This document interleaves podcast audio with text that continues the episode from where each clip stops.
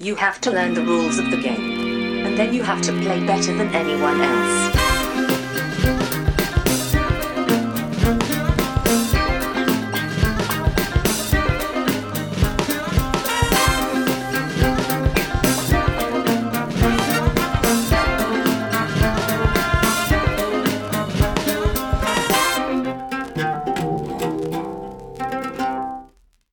Hej och välkomna till Vems tur är det mellan turerna? Podcasten där vi pratar om spel. Jag heter Marcus Brisman och som vanligt har jag med mig från Stockholm min bästa vän Jay till min Silent Bob, Johan Gärrud. du, du, ja, hej alla! Nu, to, nu tog du mig lite, lite på sängen med den här faktiskt. Det, Mhm. I det att jag har... Jag hade på mig en keps bak och fram häromdagen och tyckte att nu ser jag ut som Silent Bob och en svart rock. ja, just det. Fast nu, nu blev ju jag Jay istället då, men... eh, men eh, Jo, men det, jag, har, du, har du insett hur många radarpar det är där det är en tjock och en smal? Och jag, det har blivit att jag alltid tar den tjocka rollen, för jag är den tjocka av oss två. Och Därför så, så väljer jag att vara den tjocka, som jag var Pumba och jag var eh, Silent Bob nu då. Jag kommer inte ihåg vad jag varit mer. Som, som Chewbacca har har du varit. Han är väl mera så här bastant än... än Ja, jo, det, precis. Det är väl sant. Och Malder och Skalle var ju inte heller så riktigt Nej. om. Men, Ja, men Ja, men- kanske då. Men ja, ja, ja, vem av oss snackar mest då? Det, det Ja, kanske är det- du. Det kanske är du tror jag faktiskt. det kanske är jag som snackar mest faktiskt. Ja. om man ska börja gå på det då liksom. Men, Ja. eh, ja, Ja, det, men det ja, vi, kan, vi kan vända på det. Du kan vara Silent Bob om du vill. Nej, men jag bara tyckte att jag... Eh, jag, jag hade en sån här Silent Bob-look inne. Och sen eh, Ja, vad gäller tjocklek på Silent Bob så den senaste filmen han var med i så... Det var ju Ja, ja. efter Kevin, Kevin Smiths... Eh, heter han va? Eh, hjärtattack. Mm. Så då har han gått ner massor av kilo för att han har börjat liksom leva rätt. Jo, han motionerar och han äter... Han är väl, om man är vegan vet jag inte, eller om man är bara vegetarian eller... Och vad det nu är för skillnad på det där vet jag, ska jag inte uttala mig om kanske. Men, men eh, han, han är verkligen eh, eh, renlevnadsmänniska nu. Förutom att han röker kopiösa mängder marijuana då, men det är ju en annan sak. Det är en annan sak. Det kanske är för att eh, lindra traumat. Ja, Vem vet? Det, har, det, det har han alltid gjort. Ja. Jag lyssnade på deras podcast förut, den här eh, Hollywood Babylon. Där de pratar mycket om, om det. Ja, okej, jag förstår. Mm. I vilket fall. Ja, nej men eh, hej alla lyssnare. Hej alla lyssnare. Och välkomna till vårt tionde avsnitt. Ja, Det är ju alltså, det är, så här, det är inte mycket egentligen om man jämför. Så, men det är ändå en, en milstolpe på något sätt att komma till det tionde avsnittet. ja men det är det ju. Det, det är klart bra. Jag tycker att det, det är kul att, att vi har börjat göra det här. Jo, men faktiskt, vi, vi spelade in eh, våran eh, årskrönika för Mindypodden var jag gäst på igår. För Micke frågade ifall jag ville vara med och det ville jag absolut vara. Jag tycker det är väldigt kul att spela in med Micke och, och, och Thomas. Mm.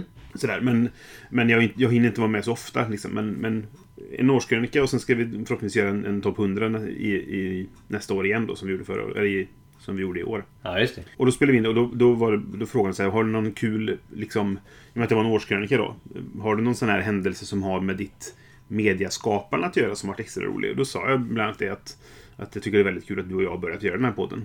Ja, Det, det, är- det är kul, det ger mig, mig väldigt mycket. Och sen kanske det är någon som vill lyssna också, vem vet? ja nej, men det är kul. Det, det är lite synd att det skulle till en global pandemi för att vi skulle starta det här. Men, nej, men jag tycker att det, vi, vi kör. Mm. Ja, Och som sagt, om ni lyssnare tycker att det är kul så är vi extra glada för det. Och hör gärna av er ifall ni har några tankar om våran podd. ja. Till exempel med ett ämne ni vill att vi ska prata om. Mm. Precis. Mm. Det vore kul. Men eh, ska vi gå raskt på helt enkelt och gå in på vårt förs- vår första programpunkt. Det gör vi tycker jag. Då gör vi det så kommer trudelutten här.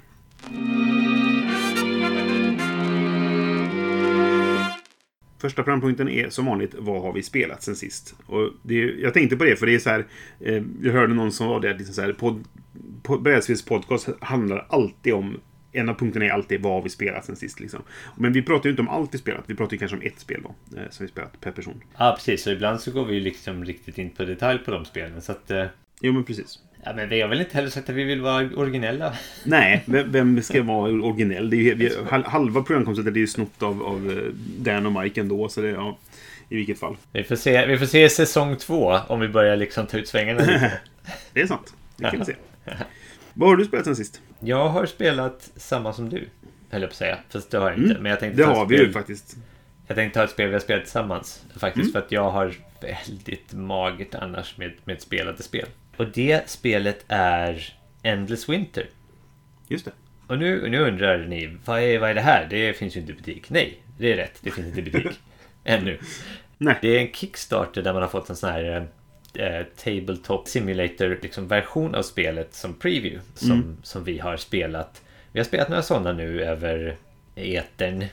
Mm. Just för att... eh, Och det har, det har råkat bli liksom såna här Tabletop eh, eh, Simulator previews av någon anledning. Jo, det är mitt fel egentligen. För att eh, både Veiled Fate och Endless Winter var ju som för att jag ville veta om jag skulle backa dem eller inte. Och Fort spelade vi också. Och det var ju det var kanske mer för att Lelle ville veta om han skulle, skulle förboka det då. Ja, precis. Och häromdagen så spelade vi, eh, då var inte du med, men vi spelade Glenmore 2. Ja, okej. Mm. För, för att jag ville veta om jag skulle, för jag backade det på en krona, eller en, en dollar. Så Ja, ville jag veta om jag skulle faktiskt eh, ska, skulle skaffa det eller inte. Så, då, så det, men, och det, det är ett ganska smidigt sätt att kunna testa spelen på, även om det inte är helt rättvisande för spelupplevelsen kanske. Nej, det är ju en prototyp man spelar liksom. Eh, Plus att eh, man inte sitter vid bordet och man vet ingenting om komponentkvaliteten eller någonting sånt där. Nej, och sen, sen tycker jag att det tar väldigt mycket längre tid att spela på Tabletop Ja, Simulator. ja men det gör det eh, definitivt. Det är så pilligt där. Det sa vi inte förra gången när vi pratade om Tabletop Simulator. Att det, en, en av Nej. grejerna där är ju att det tar ju lång tid. Alltså det gör det. Mm. Jo, Eller längre tid. Ja, det, men det, helt, det tar längre tid än, än vad det brukar ta. Alltså, jag kommer inte ihåg vad det var vis, vis, hur lång tid Endless Winter tog nu. Men det, ja, det tog längre tid än, än vad det antagligen hade tagit in person. För man, man, det är lite krångligt att läsa på kort. För man måste ta, liksom, flytta runt och så. Och all, alla placeringar tar lite längre tid för man missar och du vet sådana saker. Ja, precis. Men jag lyssnade på en, en podcast, som, den här som heter Snacka brädspel. Som bland annat jo, Josef eh, Niramas eh, är med i. Och två killar till. De är jätte, jättetrevliga att lyssna på. Väldigt eh, avslappnat, eh, bara prat sådär liksom. Och de pratade om Board Game Arena. Och att de tyckte att det går så snabbt att spela där. Så då tänkte Ja, jag att måste, jag, måste jag nog testa faktiskt. Jag har faktiskt faktiskt inte testat det heller. Nej. Nej. Så det är nästa mål, att testa Board Game Arena. Men där det finns det väl bara vissa spel då. Det finns nog kanske mer på TTS. Jag, jag är inte säker på... eh, Som jag förstod på dem då så är det mer skriptat där. Att allting sköter sig själv. Du säger typ jag vill göra den här handlingen och så fixar han det åt dig. Så det är inte så mycket piller liksom. Jag förstår, okej. Nästan som att spela mot en AI. Eller alltså om man spelar Ja ett, men typ så. ett liksom brädspel som är konverterat till, eh, till en plattform där den gör Mm. Det kändes liksom så, ja. ja. okej. Mm. Intressant. Vi kanske ska ha eh, det här som ett ämne där vi har testat eh, det, det här. Alltså table, Tabletop Simulator, Tabletopia och kanske Board Game Arena. Brettspielwelt finns väl också. Eh, den tyska sidan. Jag för mig att den inte så. Men jag kommer inte ihåg. Och den kanske inte är så aktuell längre. Jag vet inte. Men varför skulle den inte finnas? Så att, Nej, Ja. precis. Men okej, eh, Endless Winter. Då i alla fall, Endless Winter. eh, som då är ett, eh, vad ska man säga? Det är ett worker placement-spel. Plus Mm. att det har eh, alla andra mekaniker och deras moster i sig. Grunden är att du har eh, workers som du, som du, som du lägger på någon av handlingarna och de handlingarna du lägger till är kopplade till någon annan form av mekanik på spelbrädet eller din hand eller någonting sånt där. Mm. Vad det handlar om är ju då att man ska är på någon slags tidig istid, så, eller sen istid förmodligen då, inte tidig istid, men sen istid att, att människan håller på att ta sig ut och utforska världen som har blivit liksom framtinad. Fick jag intrycket av i alla fall. Och Ja, jag, jag, jag ska inte säga att jag är 100% insatt. Man är väl tidiga urinvånare i, i Nordamerika, tror jag. Precis. Eller Kanada. Där uppe någonstans, ja exakt. Kanada. Som Mm. Grö- ju är Grönland kanske. Att, ja. Mm. Och då har man då ett, ett, en lek med ett antal eh, olika tribe-folk de, som ger styrka till den handling man, man ställer sin worker på. Så det gäller att man har sina arbetare men sen också förstärker arbetarens handling med de här olika tribes members man har på sin hand. Mm. Och de olika handlingarna är allt ifrån skaffa nya tribes members och eh, kulturkort till sin hand. Du kan expandera ditt område på den lilla kartan. Du kan eh, bygga obelisker som du höll på med. Och sen var den fjärde handlingen att du kunde jaga djur och eventuellt också äta dem om man tyckte det var roligt. För att såklart att alla handlingar kräver både då tribes, folkets styrka men också ibland någon råvara som till exempel kött då från djur eller eh, tools. Vi ska också säga då, innan vi får Ilgogo på, så här att eh, det var ju faktiskt megalisker man byggde och inte obelisker. Eh, just det. Ja, vet, vi, eh, vet vi skillnaden där? Eller ja, en obelisk är väl en viss sorts sten som är liksom så här... eh, Obelix. Väl? Ja, men precis. Ja, men det, Eller? det, är Han väl en, en, det är väl en pelare av något slag, en eh, obelisk. Mer så. Nej, han bär på en bautasten. Nej, det är jag som är ute och, och, och snurrar. Ja, man har fått sitt namn från, från obeliskerna. Ja, säkert. Och Nu ska vi se. En obelisk är, en a tapering stone pillar typically having a square or rectangular cross section set up as a monument or landmark. Ja, okej. Men alltså en megalisk inte fanns. Okej, då kanske det inte var så det hette i spelet. Vet- Var det inte megalisk?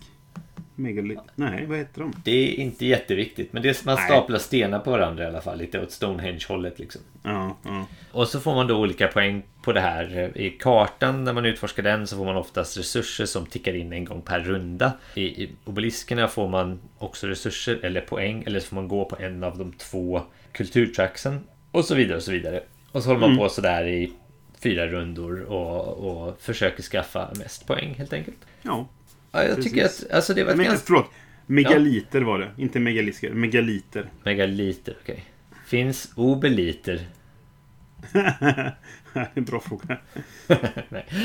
Nej, men eh, det var ett trevligt spel. Jag tycker att de hade liksom lyckats limma ihop alla de här mekanikerna på ett rätt intressant sätt. Att man liksom hade en grundmekanik med worker placement som triggade en annan mekanik på någon, en, en del av spelplanen eller typ i sin i sin egen hand då, för det var ju lite lekbyggande liksom. Så att man skulle Ja. kunna, kunna tajma upp och liksom fokusera sin lek på att bli bättre på kanske en eller två av de här an, a- andra mekanikerna, nu kallar jag dem mekanikerna. Till exempel, Jo, man, det- kunde, man kunde inrikta sina tribesmen på att vara bra på att jaga. Eller man, de kunde vara bra på att utforska på kartan. Eller de kunde vara bra på att, jag vet inte om de kunde vara bra på att bygga sten, men, men i alla fall. Nej, me- megalitbyggandet kom lite av andra saker. Ja, Den- det den- var- Jag tror att den fjärde handlingen var väl det här att skaffa kulturkorten. Ja, precis. Exakt. Och de kunde göra, och samtidigt också om man ut, utnyttjade kartan och, och då kunde man en av resurserna som kunde ticka in varje runda var att bygga megaliter. Liksom. Det, och det gjorde du rätt mycket. Men eh, ja, nej, men det, var- det var ett kul spel. Och det fick ihop de här mekanikerna bra. Men eh, jag, jag, som jag sa då när vi pratade, jag är inte tillräckligt bra för att få mig att backa det. Då. Men jag spelade gärna igen, men jag behöver inte äga det kände jag. Nej. Alltså jag... Och det, dessutom då så är det, ju, är det ju illustrationer av Demiko då. Som vi, eh, gillar. Just det. Het- Hette han Miko nu eller? Ja, Hur det var är väl det? Miko han heter och inte Miho. Ja, okej. Jag, jag, jag tror att jag sa Miho sist, men det är väl Miko han heter. Nu blir jag osäker. så jag Vore det CH och ett slaviskt språk så skulle jag också rösta på Miho. Men... Eh, Nej, det är Miko. M-I-C-O. mi... Aha, Mi-C-O. Okej, inte i M-I-C-H-O. Nej, precis. Ja, då är det nog det Miko. Ja. Amatörspråkvetare som vet. det kanske var det Ilgogo eh, klagade på. Att vi eh, inte kunde uttala hans rätt, namn rätt. Ja, kanske. Jo, nej, men så det, ja, det var ju dels... Det var en, en av de sakerna som drog mig till spelet var ju att just illustrationerna där då. Men jag tyckte att det var ett bra spel, men jag, jag våndades en del fram och tillbaka. Behöver jag det här spelet? Men jag, det slutade på att jag inte backade det. Lite grann på en... För det kändes som att lekbyggardelen av det är ganska liten. Det, för det är alltid samma kort i spelet, förutom de här kulturkorten. Men de gör inte så stor skillnad egentligen. Men de här Tribe-medlemmarna är alltid samma. Det var ju inget, det var inget riktigt så här. Du kunde inte bygga någon så här monsterlek som, som var så här. Nej, och inte så mycket kombos egentligen. Det gick att Nej, bygga precis. på två olika sätt egentligen. För man kan, man, jag satsade ju vid några tillfällen på att bygga saker så att jag fick dem i den här ritualfasen som jag inte vet om vi nämnde nu då. Men, Ja, nej, det gjorde vi inte. Så alla korten har två funktioner egentligen. Du kan använda dem när du gör handlingar eller så kan du använda dem när du gör i ritualfasen. Och då har de en mer passiv effekt egentligen. Men det händer någonting då också. Just det. Ritualfasen är alltså i slutet av varje runda så triggas det en Ja. ritualfas då man gör någonting extra. Liksom. Precis. Nej, och jag kände lite grann att det, det finns typ sex huvudinriktningar man kan satsa på i spelet. Av dem gjorde jag tre nästan max. Jag, näst, jag gjorde det nästan så bra man kunde göra dem. En av dem gjorde jag ganska bra och sen de andra två gjorde jag lite grann. Och då kände jag lite grann att jag vet inte hur mycket mer det finns att utforska här. Mm. Och det är väl lite synd. Det, det, det kändes som det var lite... Jag ser inte att jag så här, åh, jag har redan knäckt spelet. Så där, liksom. Det finns säkert saker att utforska. Men jag, det kändes som att... Vad är omspelbarheten liksom? Eller hur, hur hög är den? Sen kom vi kickstarta med typ sju expansioner också. Men eh, Precis. Det, Så- det, då skulle man lägga till dem då ifall det skulle vara så. Då var Ja. det inte så billigt längre. Och då Nej, jag precis. att avstå till slut. Mm. Ja. Men det var kul. Så får, får jag Ja. chansen att spela igen så kommer jag ta den. Så sett. precis. Men eh, den tiden när vi kastade oss över nya spel som jag vet inte. Den är lite, den är lite över. Vi Mm. avvaktar lite den här gången. Nej, och det, det, det här med att testa saker på, på TV Tip Simulator, det har varit ganska bra för min plånbok. För jag valde att inte backa Veil- Fate heller. Ja, just det. Och nu när jag spelat um, Glenmore 2 då, så, så satt jag också typ så här, "Nja, kanske inte behöver det spelet heller. Nej. Jag gillade det. Jag gillade det verkligen. Men jag vet inte om jag behöver det återigen då. Men där har ju, där, där är en, det heter ju, eh, undertiteln är Chronicles. För det finns ju en kampanj med, eller inte kampanj, men du kan spela, det är inte legacy, men du öppnar lådor och får mer innehåll liksom. Så det finns väldigt mycket i den Ja, jag lådan förstår, om ja, man vill ha ja, det. Så det lockar lite ändå. Jag har inte riktigt bestämt mig än. Nej, men eh, vad har du spelat då, Brisse? Jag har spelat Calico. Ja, det är det här kattspelet va? Precis. Eller det, det, är det, det är det som är så kul, för alla säger att det är det där kastspelet. Men egentligen är det ju ett spel om att sy lapptäcken. Ja, just det. Så kommer katterna ut och lägger sig på det. Så får man olika poäng beroende på var de lägger sig. Precis, men det, det är en stor katt på omslaget. Eh, Ja. Calico är en kattras. Så att, ja. eh, och det, katter är en stor del av det också. Liksom. Men, men det man egentligen gör i spelet, det är att sy lapptäcke. Då. Okej. Och jag hade sett fram en del mot det här spelet. Det verkar, jag gillar temat. Det är lite udda sådär. Och jag hade hört att det skulle vara ganska... Alltså mer in, intrikat än vad man hade kanske trott när man såg det och var, med tanke på temat då. Och det var det verkligen. Alltså, vad du gör är att du alla har varsin eh, spelbricka. Där du har ja, platser för hexagoner. För du ser ju olika hexagoner då som är de här olika tyglapparna som du ska sy fast i, i lapptäcket. Tyglapparna finns i sex olika mönster och sex olika färger. Och det, det är ju blandat då. Alltså, det prickiga mönstret finns i alla sex färgerna. Så finns det randiga mönstret i alla sex färgerna och så vidare. Och så har du på den här så kan du... Nu spelar vi så här basic start setupen liksom. Och då är det typ så här, ta de här tre goalsen då. Men du kan blanda vilka goals du har. Och jag tror till och med att man kan spela så att alla spelare får alla sina goals. Att alla har samma. Och då är det sex olika goals tror jag. Men så väljer du vilka tre du vill spela med. Jaha. Och så kan alla spela med olika. Liksom, Ah, ja. Eller ha si- sin uppsättning om man säger så. Då. Och det är dolt då antar jag till spelets slut? Vilket man väljer? Nej, nej, nej, det är öppet. Ja, okej. Men man lägger ut de här då i alla fall. Och de ligger i, mitten. Fast inte alltså, med plats me- emellan sig liksom. Men de Ja. är också hexagoner som ligger där. Och alla de går ut på vad är runt den här? Hur får jag poäng för det som är runt den här? De som var i grundspelet var typ ingenting ska vara samma runt den här. Och så har du en annan som är här ska det vara tre likadana och tre likadana. Och här ska det vara två, två, två likadana. Ja, okej. Mm. Men vissa av rutorna överlappar. Så att den här eh, överlappar med den här. Alltså det här, den som är eh, inget ska vara samma överlappar på ett ställe med den som är 3-3. Eller 3-3. Och den andra överlappar på ett annat ställe med den, med den som är 2-2. Så man måste tänka på var man ligger vart. Och sen får du poäng för, säg den som inte är samma då. Då får du sju poäng tror jag det var för att inte ha samma färg någonstans. Eller samma mönster. Och har du inte samma, oh, samma färg och inte samma mönster någonstans. Då får du 11 poäng eller 15 eller vad det var nu då. Okej. Och så är det på alla då. Om du har 3 plus 3, om det är eh, tre olika färger. Eller två stycken som är tre samma färg, tre samma färg. Men dessutom då tre samma mönster, tre samma mönster. Men de behöver inte vara exakt samma. Så jag kan ha tre gula och tre blå. Men en blå och en, en gul kan vara randig till exempel då. Så uppfyller det... Ja, förstår du vad jag menar? Det, det är svårt att förklara kanske utan att se det framför sig. Ja, jag känner att det var rätt mycket där, men jag behöver nog se det. Mm, det är mycket lättare om man ser det framför sig. ja, ja. Och sen finns det andra mål som jag inte nämnt nu då. Och Ja, sen så okej. när man spelar sådär, så, när, så fort man har lagt ut eh, brickan så får man kolla då. Är det här den tredje i samma färg i ett kluster? Då får jag ta en knapp i den färgen. Och knapparna är värda tre poäng. Och ifall jag har uppfyllt ett kattkrav då, för det finns tre katter i varje spel. Och de har så här, jag vill ligga på en så här stort fält. Liksom i, den här, i något av de här två mönstren. Okej. Till exempel, det är den vanligaste sorten då, att eh, varje katt får två mönster. Och så ska det vara en viss storlek på det, ett fält då i det mönstret. Då, då får man ta en sån katt och lägga där. Och ju, större, ju svårare det är att uppfylla, desto mer är de värda, man säger då. Och alltså, så mycket man behöver tänka i det spelet utifrån vad det, hur det ser ut att vara. Det, det är helt... Det är, så, det är så stor skillnad på de två eh, liksom, faktorerna egentligen. Men jag gillade det, för att det, det var ett, ett intressant och spännande spel. Det ser väldigt light ut, men det är det inte. Alltså, det är väl inte så tungt om man kollar på BGG, är det nog inte så tungt om man tänker me mekaniskt då. Men, men riktigt eh, mycket tankar, tankarbete får man lägga in liksom. Så det, var, Okej. det var spännande. Jag ska, Ja. jag spela igen, helt klart. Men testa Ja. olika eh, goals och olika katter och sådär. Kul! Ja. Det låter intressant, men lite rörigt just nu. Jag behöver se det framför mig. Jag behöver nog sätta mig med det. Ja. Mm. Och att, att, förklara goalsen, det är inte heller det lättaste ens när man sitter med det framför sig. För att folk är så här, men vänta nu, hur får jag den här poängen och hur får jag den här poängen? Just att ja, du, får, du kan få poäng för färger och eller mönster. Men har du bara två så får du mer poäng. Liksom, Ja, just det. Ja, ja. Eh, Så att, ja. Men det kan, det kan vara spännande. Och det, man ska kanske vara lite... Gilla katttemat och sytemat. Man, men det, det är ju egentligen bara ett tema. För det är egentligen bara ett abstrakt spel, kan man säga. Men att temat är där gör att det blir... Det lockar lite extra sådär. ja okej. Ja. ja, men det är bra användande av teman. Precis. Okej, ska vi ta och Ja. gå vidare till nästa programpunkt? Det tycker jag. Då gör vi det och trudelutten kommer här. Då går vi in på vårt huvudämne för det här avsnittet och det är regelgenomgångar. Och för det syftet så har vi bjudit in en speciell gäst. Det är Lars Hallgren från YouTube-kanalen Lär dig spela. Välkommen!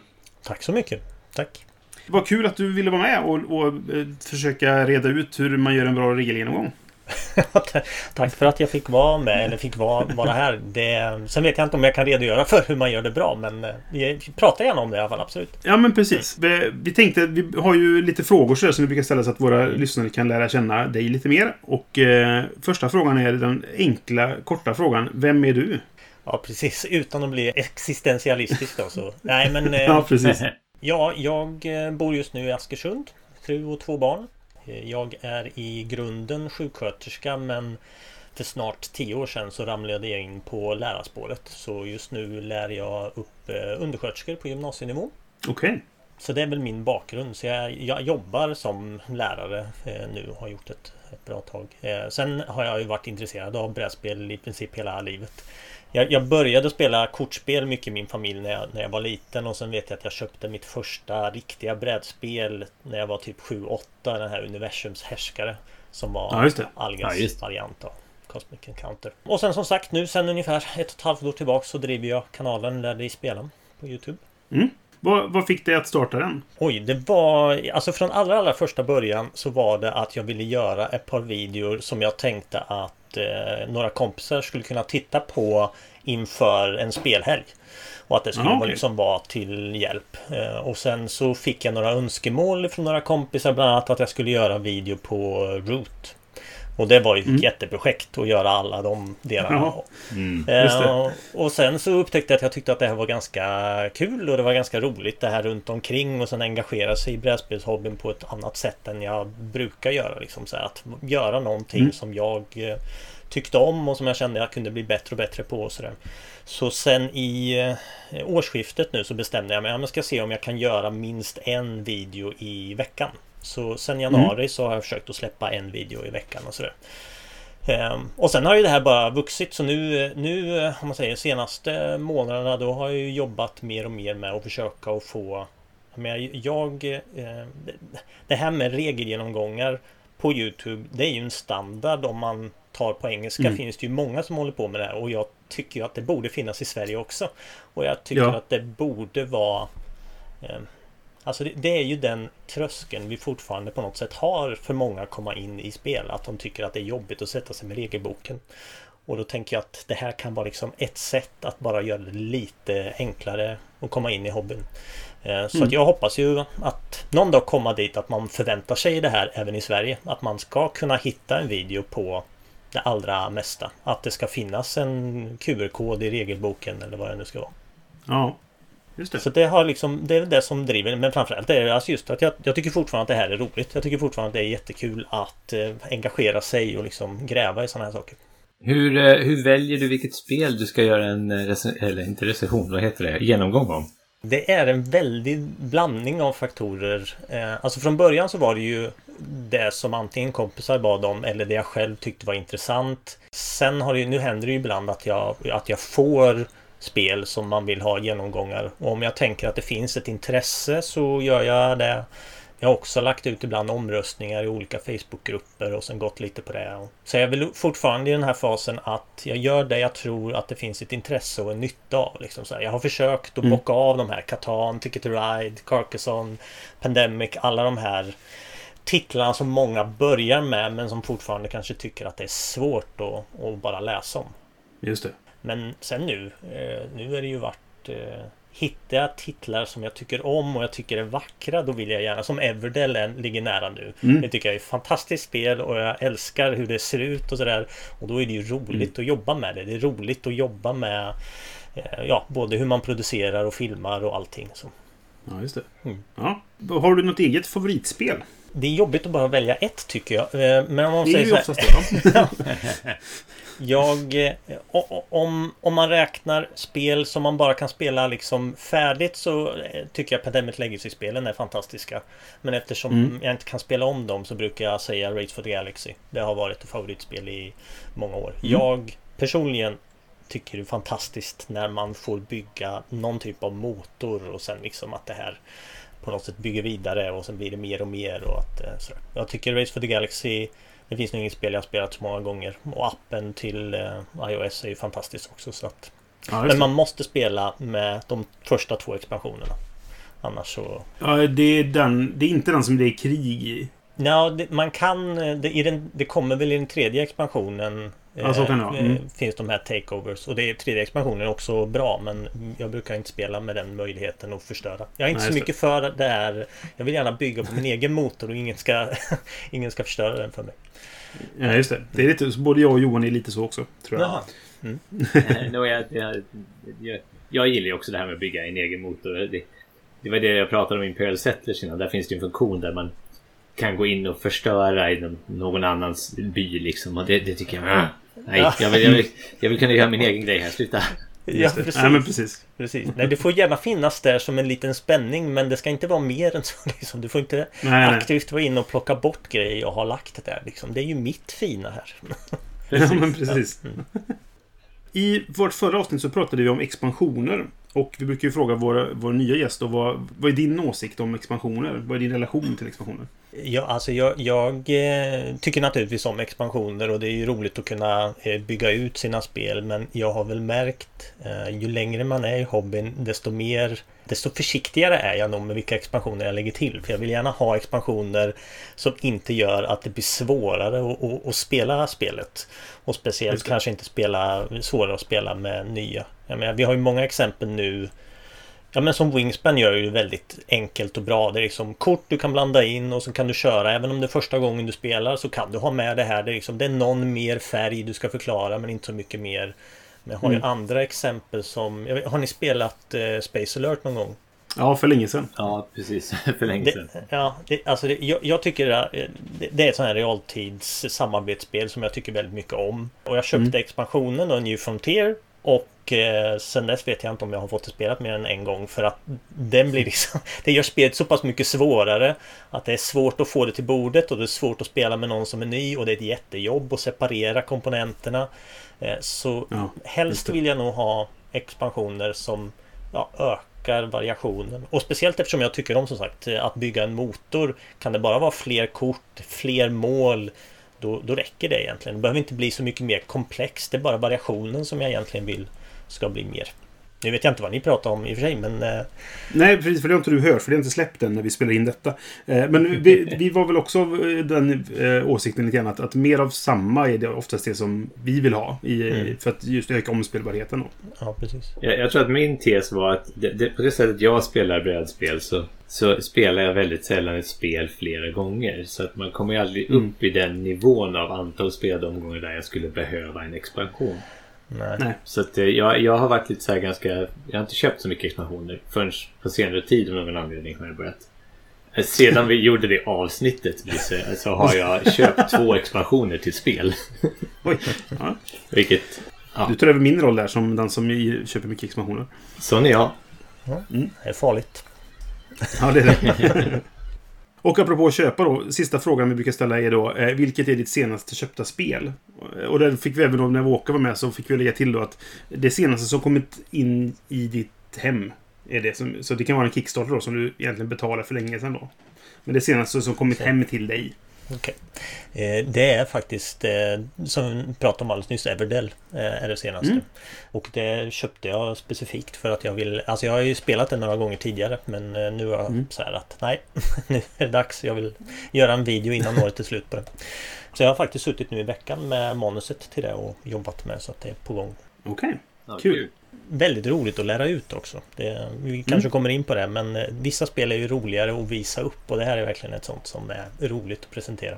Men okej, det var våra eh, fyra fantastiska frågor för att lära känna dig lite bättre. Mm. Så vi ska väl gå in på vårt ämne då helt enkelt. Och det är ju då sådana regelgenomgångar. Hur, hur lär man bäst ut spel? Eller hur, hur, vad kan man tänka på? Eller vad finns det för fallgropar? Och sådär liksom. Va? Mm. Så att, eh, om vi säger så här då. Hur ser den perfekta regelgenomgången ut egentligen? Enligt dig? Oj. Ja, Okej, det, det, det, mitt spontana svar, men det, det kommer att låta lite dumt, det är ju att den perfekta regelgenomgången det är ju den där jag lär ut. Och det är, inte, det är inte för att jag tycker att jag är fantastiskt bra på det, för att det finns säkert många som kan göra det bättre än jag. Men jag, jag tycker ju att det är jätteroligt. Jag tycker ju verkligen det är ju grunden till allt det och kanalen nu att jag, jag och även att jag jobbar som lärare på, på sätt och vis att jag tycker att det är roligt att få vara den som presenterar någonting nytt för någon. Att man får vara den Ja, som startar en upplevelse, att man får vara den som så här, introducerar liksom att gör du det här så får du det här. Och, Ja, men som, som över det liksom, när man första gången får liksom säga ja men om du har det här värdshuset då ser du, då kan den här musen sen flytta in där och så får du lägga en liten dörr och så är det upptaget i det här huset. Sådana saker tycker jag är jätteroligt så för mig så eh, jag får ju ut mer av spelet om jag får vara den som får lära ut också. Ja. Men det är egentligen inte svar på din fråga men eh, det är... Ja, men det, det är väl en bra början på, som ett svar i alla fall. Men hur, hur vill du helst lära dig? Om, om någon, du ska lära dig ett spel, hur vill du lära dig? Jag är ju lite sådär, även där udda, men jag har ju alltid varit lite regelboksfantast. Jag, eh, om jag vet att jag ska köpa ett spel, då vill jag helst inte titta på videor eller läsa om det förrän jag får det i hand och då ta regelboken och läsa den liksom en eller två gånger. Okej. Mm. Jag tycker att det är roligt att läsa regelböcker. Det är liksom eh, det, så att jag är definitivt så att, att läsa utifrån Sen kanske sitta med spelet samtidigt då men Mm. För mig är det det, det tryckta Vilket är också skumt att jag då håller på så mycket med att filma Men, men jag Ja, tycker just att, det, att, att, eh, att läsa en regelbok är ett nöje för min del Ja. Hur är du där Johan?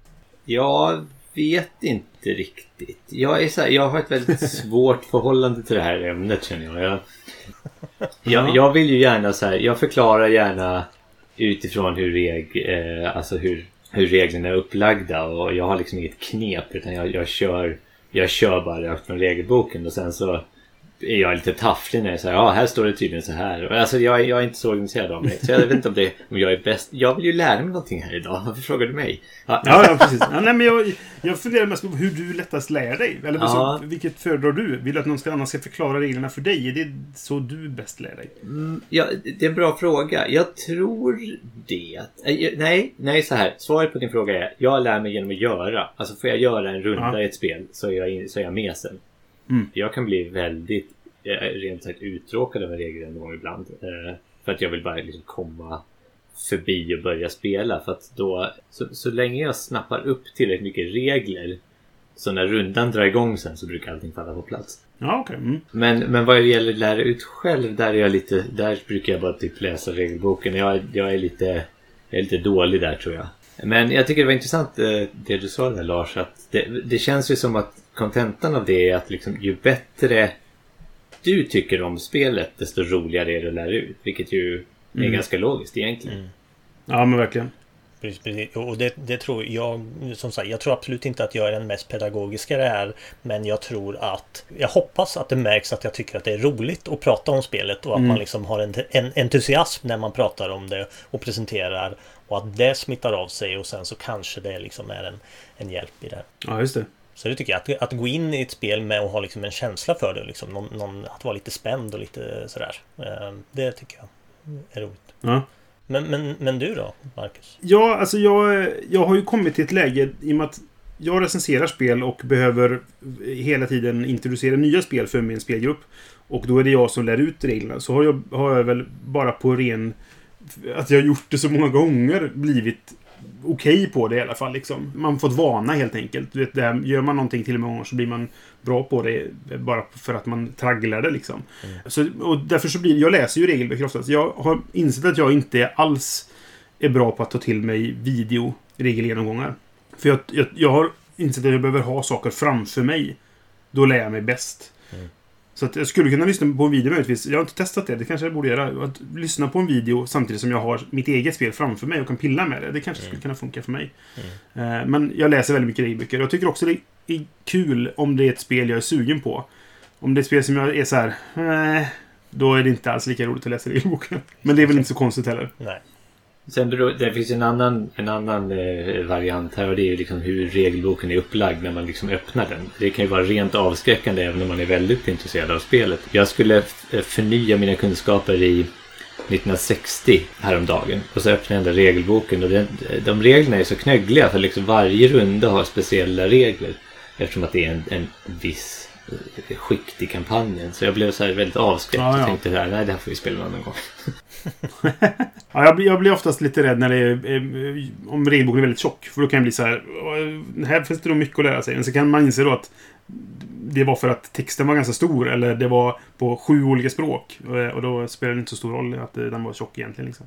Jag spelade, eh, eller jag, jag gick igenom reglerna i ett spel igår. It's a wonderful world. Mm. Eh, Det vi pratade om precis. Varför heter det så? Ja, I alla fall, det, det har inte hittat. Ja, det är ett väldigt dåligt namn på ett spel tycker jag. Men ja. Men eh, det var en väldigt bra regelbok tycker jag. Det är inte så mycket regler i det spelet. Men jag tyckte att Nej, det, det är ju väldigt simpelt. den var väldigt... Eh, det, var så här, det här är de faserna. Det, här, ja, det kanske har med att det var simpelt att göra. Ja, det tilltalade mig. Nåväl. Vad, eh, Lars, vil- vilken ordning tycker du att man ska förklara saker? Det finns ju någon som gillar att börja med hur vinner man spelet och vad är, slut, liksom, vad är slutet på spelet? Och sen går man tillbaka och hur kommer vi dit? Brukar du göra så eller hur, hur, hur brukar du tänka där? Ja, alltså det, det beror lite på. Jag, jag är nog en sån som eh, om jag tycker att temat är till hjälp för att förstå eller för att få liksom känsla för det eller komma in i det. Då börjar jag nog med temat innan jag tar hur man vinner. Just det. Men det finns ju många spel där jag inte tycker att temat är till någon hjälp och då går jag ofta direkt på att här är det Du ser de här symbolerna, det är de du ska försöka samla. Det är det här som är det viktiga. Då, på något. Men Just eh, det. det, eh, så, så det handlar mest om, om det också. Eh, Sen visst, det kan ju till viss del bero på vad man har för grupp också. En del man spelar med så är det ju verkligen när det gäller att lära ut spel att man måste känna de man ska spela med. Men en del vill ju bli nästan frustrerade om de inte får reda på en gång. Att liksom, ja men Mm. vad är det jag ska göra? Vad går det ut på? Liksom, hur vinner jag? Eh, och då, då får man kanske prioritera det. Men eh, det är roligast tycker jag om man kan liksom, mer prata om att ja men nu är vi här för vi ska bygga vår stad och vi ska få smådjur att flytta in här. Alltså det är ju roligare sätt Mm. att lära ut. Tycker jag. Men där tror jag vi båda håller med dig. Vi är ju väldigt mycket för Mm. tema i spel. Liksom. Det måste sitta för att... Ja, för- för mig i alla fall, men jag tror Briss är likadant. Att det måste, temat måste liksom sitta innan man kan verkligen ta till sig spelet. Det har vi pratat om lite i tidigare avsnitt tror jag också. Att ja, det, det är svårt annars liksom om temat är helt påklistrat. Mm. Nej, men jag håller med om det. Alltså, för att hitta ett spel jag vill spela så är temat väldigt viktigt för mig. Men jag, jag har märkt också ibland för att Göteborgs-Johan som, som är med och spelar här, som är med i våra första intrycket av avsnitt. Han är ju väldigt mycket för tema också. Och ibland så glömmer jag att dra temat ifall det är väldigt kortfattat. Om det inte är liksom så utbrett i, i regelboken och det inte är så mycket förklaring utan ja men du är en bonde, nu kör vi. Så, så glömmer jag ibland det. Då blir han så här, men vänta nu, vad är fluffet? Du måste berätta vad fluffet är innan vi fortsätter för annars vet jag inte vilken sinnesstämning jag ska vara i. Jag bara, ah, okej, du är en bonde. Så, liksom. så att det, det är lite olika där. Men ibland så är ju, är, som du är inne på då Lars, att, att, att eh, ibland leder ju temat verkligen in i hur spelet funkar också. Mm. Så att då, då tycker jag absolut det är viktigt att ta det också. Så finns det ju också en del som man liksom fångar märker man med, med illustrationer också. Eh, Jag Mm. vet inte hur många men Wingspan har ju varit ett sånt här spel man har presenterat för massor av nybörjare. Och där är det verkligen så. Det kan ju räcka med liksom. Här har du ditt eh, reservat. Titta på de här fåglarna. Vi lägger dem framför dig så länge. Redan där så kan man ju då börja fånga dem bara av hur det ser ut. Liksom. Det, och sen kan man börja och peka på symboler och hur saker hänger ihop. Men det, det Mm. kan vara en jättehjälp. Hur mycket justerar du din regelgenomgång baserat på vem det är du ska lära spelet till? Och jag skulle säga helt och hållet. Alltså, om det är någon jag känner. Det finns ju flera Mm. eh, olika bara. Om det nu handlar om att jag ska introducera för familjen här och frun eller om det är spelkompisar så är Men en sån här sak är ju, jag har ju kompisar där man kan sätta sig med ett helt nytt spel och verkligen lära sig spelet tillsammans. Eh, om Mm. något som Pandemic Legacy-spelen eh, där var det ju, då har jag liksom min grupp och då är vi ju med på allihop att vi öppnar det här tillsammans och på något sätt gör den här resan tillsammans. Eh, Men Ja. i många andra fall där det kanske är någon som då är ny i hobbyn, då är det ju mer man vill duka upp och sen presentera det på ett visst sätt för man tänker att ja, men jag kommer kanske kunna eh, den här personen kommer att tycka att det här är mer intressant om jag kan bara visa att så här gör man. Och, eh, kanske i vissa fall, jag vet inte om ni brukar göra så, men alltså det finns ju en del spel som det fungerar jättebra och bara nästan på en gång dyka in och göra första rundan. Cracks of Quedlinburg är en sån här. Jag, när jag har lärt Ja. nya då har jag, jag har inte förklarat många regler innan man börjar att dra ifrån påsen. Och sen kan man liksom bygga på för varje runda. Lite beroende på vilka man spelar med. Nej, det, det där det fixar inte jag. Jag, jag, be, jag, nej, jag behöver gå igenom hela regelboken och alla regler, alla detaljer. Det, de här spelarna som är sådär att kan vi inte bara börja spela så ger det sig efter allt eftersom. Bara, Ja. Nej, nej, nej. nej. Vi, vi behöver gå igenom allt. För annars, kommer, annars kommer du fråga mig sen att det där sa du inte. Nej, precis. För att. liksom, därför så behöver vi gå igenom det nu från början. Liksom. Ja. Så att, det- ja, nej, sån är in- inte jag. Men det är ju en personlig grej. Alltså, så att, det- alla är ju olika där. Ja, precis. Nej, jag tänker speciellt om det är, om man spelar med mer nya till hobbyn och som kanske inte det viktigaste är att vinna. Där kan det vara ett lättare sätt att man då kommer igång snabbare och sen eh, Mm. bygger på med regler. Det tycker jag är en fördel med Agricola också då till exempel. Att där, där behöver du egentligen inte förklara saker riktigt förrän de här korten kommer upp med nya handlingar och så. Eh, om man Nej. spelar med någon som är ny. Nej, Nej, vissa det- spel kan jag se att det kan finnas det här att vi, vi börjar med detta Mm. för sen, jag behöver inte förklara hur den här biten funkar riktigt än. Men Mm. Ett klassiskt sånt där exempel som folk brukar ta upp det är For Sale. Mm. Som är ett spel där du först du har två auktionsfaser. Först så köper du hus och sen säljer du hus. Mm. Och egentligen kan man börja spela efter att man förklarat första fasen. Mm. Och sen spelar man fram tills den är klar och så säger okej, nu ska vi göra detta istället. Mm. För de funkar så pass lika att man kan ändå gå vidare med det. Liksom. Så i vissa spel så kan det funka för mig också. En, en sak som jag oftast har problem med när jag förklarar det, det är att det, om man missar detaljer liksom. Har du något knep där för att inte göra det? Nej, inte mer än att, att vara förberedd. Alltså jag, jag... eh, Om jag ska lära ut ett spel då pluggar jag det spelet innan. Sen gör man ju fortfarande tabbar och det kan gräma mig något. jag, jag, eh, jag kommer fortfarande ihåg när jag riktigt dabbade en... eh, Skulle lära ut Viticulture. Jag gjorde fel på en regel, jag mindes fel. Och det gjorde att upplevelsen blev, det blev jättesnett när vi väl upptäckte vad, vad jag hade missat. Eh, och så, sånt händer ju alltid, Ja. speciellt om man är den som, som lär ut regler så kommer man göra, så, göra sådana saker. Men jag brukar, Ja. generellt sett så, jag brukar plugga reglerna innan och sen så sitter jag med regelboken. Så efter att jag har förklarat spelet så går jag igenom reglerna bara, skannar av och ser om det är någonting jag kan ha missat. Men eh, Mm. Spelar man mycket så kommer det ju hända tyvärr. Ja, det, det är väl lite oundvikligt kanske. Ja, jag har ju också såna där, precis vi... Jag kommer ihåg vi spelade det här um, Hit the Road som är ett litet obskyrt spel om att, om att undfly zombiehordar och man, en av resurserna där är, är bensin. Och eh, jag, jag förklarade det här spelet för de jag spelar med och så frågade de så här, vad ska man ha bensinen till? Nej, det vet jag inte. Jag visste, jag, hade, jag, jag visste ärligt talat inte. Nej, det är nog bara på engelska.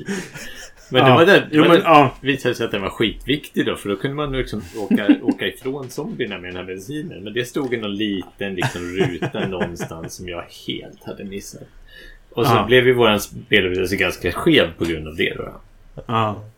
Det, det, det värsta i regelbok tycker jag är, det, det är när de har... När regler förklaras i exempel.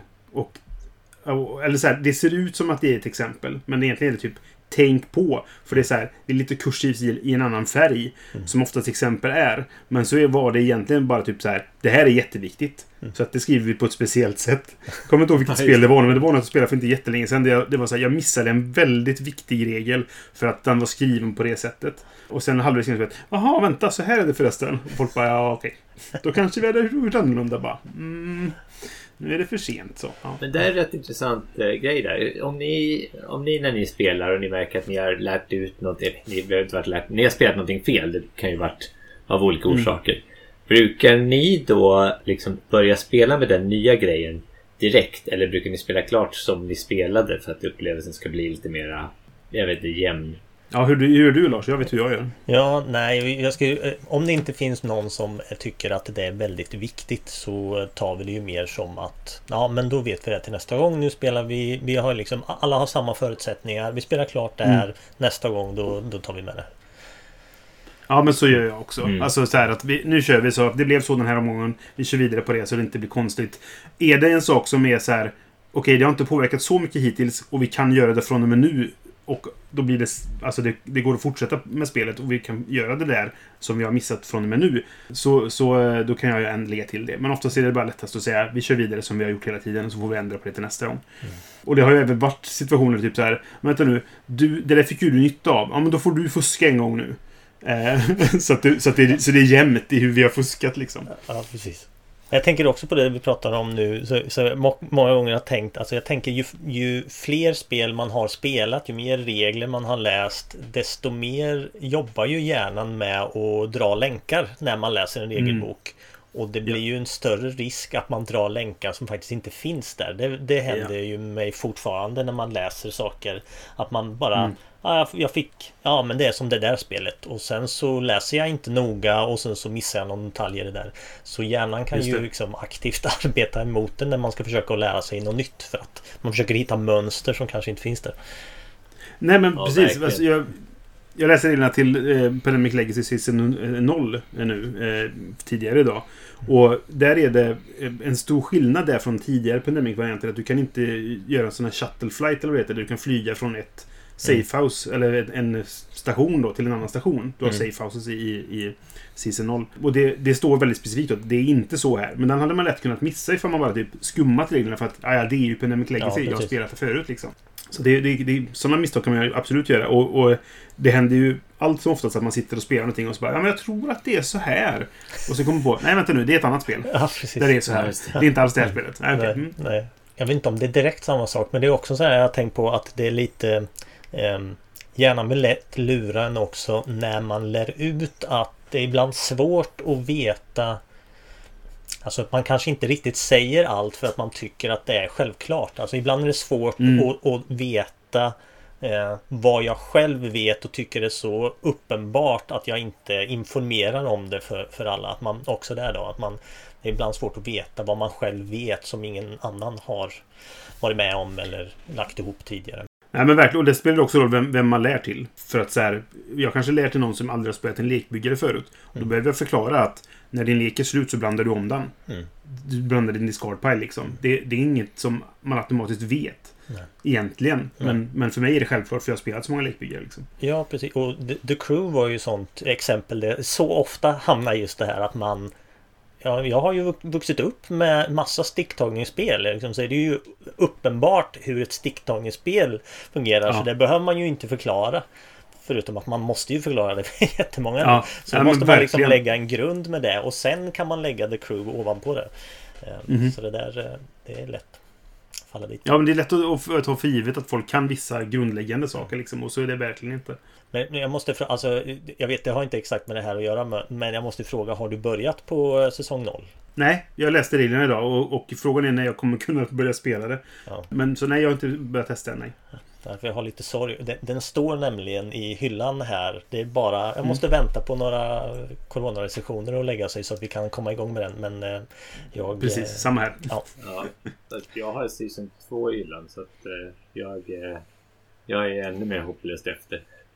Ja, jag har inte spelat Season 2 alls. Jag har inte spelat klart Season 1 än. Så att det, det, det är lugnt. Men jag gillar temat i Season 0 så jag, jag är sugen på att köra det nu.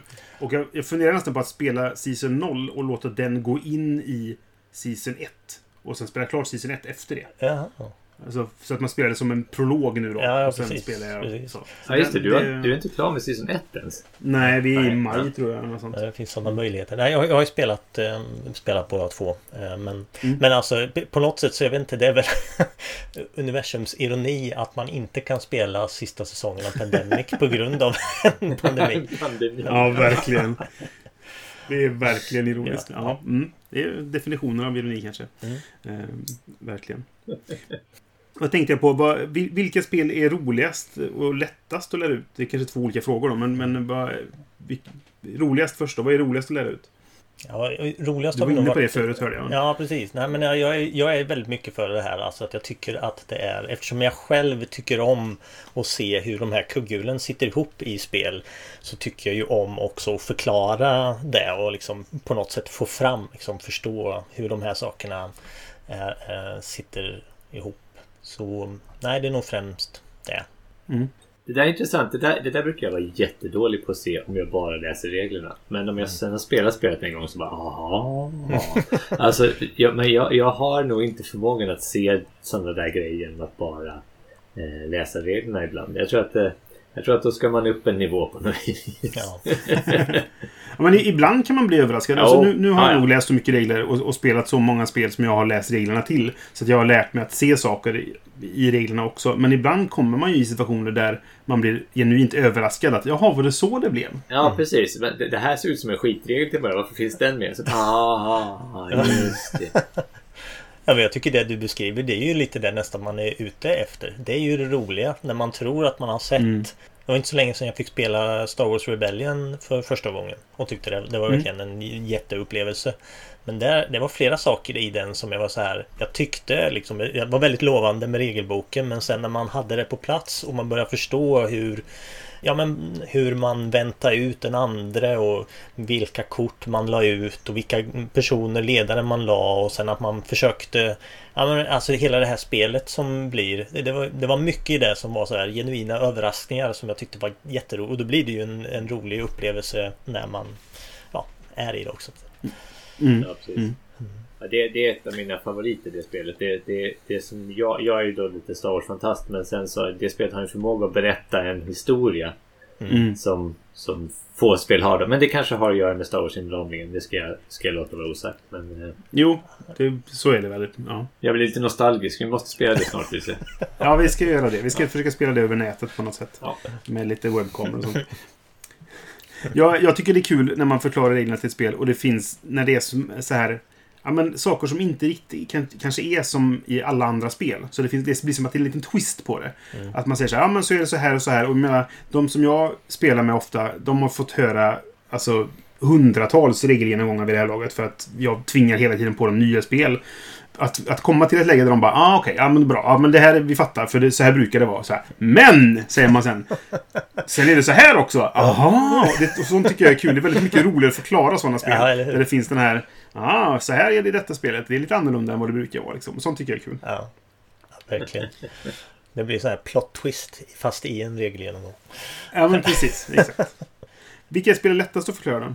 Mycket har vi varit inne på eh, redan, men, men en sak som jag tänkte på när du sa det, som, som jag, det är så här, nästan som jag skulle vilja gå ut med en allmän uppmaning till de som gör spel, är att ha mål eller kontrakt, vare sig de är personliga eller allmänna.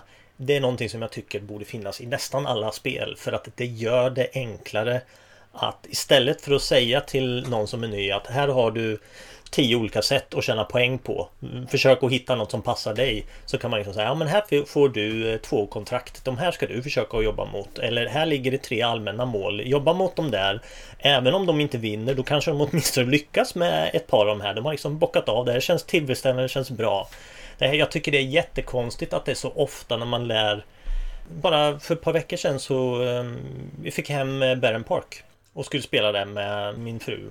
Och det är ju sånt spel. Det står i reglerna att ja, det finns med mål här, men använd inte dem första gångerna ni spelar utan ta det lite längre fram. Eh, Det, det tycker jag bara är, det är bara fel. för det blir Ja. enklare för nya när de får liksom de här sakerna. Så Ja. det, det tycker jag jag. håller helt med. Ja, jag, jag, 100 procent. Jag, jag är stort fan av att ha mål, som du säger då, eller vad det nu kan vara. Eh, objektiv eller sådär, just för att säga... Få en, få en, en riktning. Speciellt när de spelar spel för första gången Ja. så är det väldigt bra att kunna typ... Okej, vad ska jag göra i det här spelet egentligen? Ja, vänta Mm. jag kan satsa på det här. Och Det funkar även i... Vi pratade om asymmetri i tidigare avsnitt. Att, att asymmetriska eh, förmågor och sånt kan också hjälpa till att få igång sånt. Att så här, okej, jag är bra på detta. Då gör jag det i början på spelet. Så får vi se vart det tar mig sen. Liksom. Nej, men det är väldigt viktigt. Ja, Man får ha en rätt stor erfarenhet av spel och mekaniker för att liksom kunna förstå vad man ska göra från scratch. Mhm. Då ska man ha en erfaren grupp i sådana fall. Annars så blir det nog någon som kanske hakar efter på just det att de vet inte vad, vad de ska göra. Liksom. Ja, det ska jag inte säga att jag vet alla gånger heller. Liksom. Det, det eh, krävs liksom en extra ansträngning. Mm. Nej, men eh, det jag håller helt med. Det ska, det ska man gärna ha. Mm. Nej, men vi, vi, vi spelade ju Endless Winter eh, online här nyligen, du och jag, Johan och några till. Jag tänkte också på det. Det var typ ett sånt spel där man i början på spelet, det finns så mycket att göra. Vad gör jag egentligen? Ja. Men alla hade i sin lek en specialiserad arbetare, eller en, ett, ett kort som gjorde att eh, de här kan en viss grej. Så jag gick på det. Ja. När jag fick det kortet på min starthand så var det typ, ja men då gör jag det. Och så får vi se sen liksom. Så det, Ja. det funkar ju på det sättet i det spelet också då. Men det, hade, hade man inte det kortet så då hade man ingen aning egentligen vad man skulle satsa på. Det ska jag inte säga riktigt lika allmänt men även om ett spel har unika ja, startförutsättningar. Så länge det inte handlar om unika förmågor för det kan göra det svårare beroende på. Det kanske är så att du måste förstå. Men eh, jag tror det var Architects of the West Kingdom. Där Visst, det, det är lite förmågor där också, men just det här att man börjar med att är, ha lite mer av något och lite mindre av något kan ju också hjälpa liksom, att få en riktning när man startar. För att jag menar, även jag menar, själv, om man, även om man har 30 år i hobbyn så sätter jag mig ett, med ett Lacerda-spel Då vet jag ju inte vad jag ska göra i början utan jag famlar och sen så hittar man ett par saker som man tänker ja men de här sitter ihop och sen så testar man det. Mm. Eh, Så det är ju, de är nästan byggda för att vara överväldigande liksom innan man har Ja. kört igenom dem. En sak jag ofta tänker på när jag kör regelgenomgångar är när, när, man, när spelet är igång och man är, håller på att spela sådär. För oftast har ju jag läst reglerna, kanske flera gånger. Jag kanske till och med har testat att köra en solovariant eh, omgång eller sådär. Och jag funderar alltid på hur mycket ska jag påminna om saker under spelets gång. Jag gör det ganska mycket när vi spelar oftast. Att säga typ, ja, men tänk på att du kan göra så här också. Ibland säger jag bara, ja fast jag vill inte det. Nej, nej. Jag vill bara att du ska veta att möjligheten finns. För det där är en specialfall som inte händer så ofta. Och jag gör det en del. Och samtidigt ibland känner jag att jag ska ju inte spela åt dem. Jag, vill, jag ska inte säga åt dem vad de ska göra. Jag tycker det är en fin balans. Hur brukar ni göra med det? Jag, jag tycker nog ändå att du, att du gör rätt.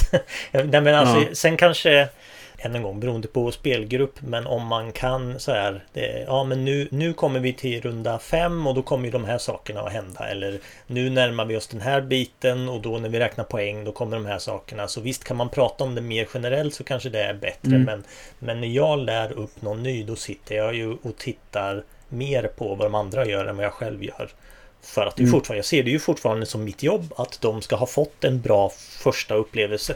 Just det. Så att jag... eh, Och det, det är ju det roliga i det, det är ju om man kan sluta spelet och de känner att oh, det här vill de göra igen, det här vill de spela en Mm. gång till. Det, det, där är det ju... Det finns ju inget egenintresse i att, att jag ska gå ur det här partiet och ha vunnit eller ha, att jag får en jätteupplevelse utan jag får ju min upplevelse av att gruppen nu har liksom upptäckt det här och att det kan bli något mer av det. Eh, Så att jag tycker, kan man göra det på ett snyggt sätt så är det bara bra. Liksom, att man fortsätter att prata Ja. om reglerna lite allt eftersom. Nej, för det, det känns ibland som att man skriver folk på näsan och är typ så här att ah, du tänkte inte på att du kunde göra så här också. Så man får lägga upp det på rätt sätt som du är på. Att, att så här, presenterar man det bara som att Tänk på att det här, den här möjligheten finns också. Mm. Så, så känns det okej liksom. Men det är, det är en balans som du säger. Det, det Ja, det. kan vara svårt. Man vill ju fortfarande att de man spelar med ska få upptäcka saker också. Så ibland Mm. kan man ju vara så här att man lite s- man smyger med information eller att man, att Mm. man försöker att rikta deras uppmärksamhet till vissa delar och att de ska hitta det där som de kan ha nytta av själva. Liksom, Ja, i det, här. det. det tycker jag överhuvudtaget när man eh, Alltså på riktigt tycker jag det här när man dukar upp ett spel Att försöka att duka upp det på ett tilltalande eller lättillgängligt sätt Mm. Ja, men alltså att de kan börja och, och dra egna slutsatser av det de ser framför sig beroende på vilka kort eller saker man lagt fram.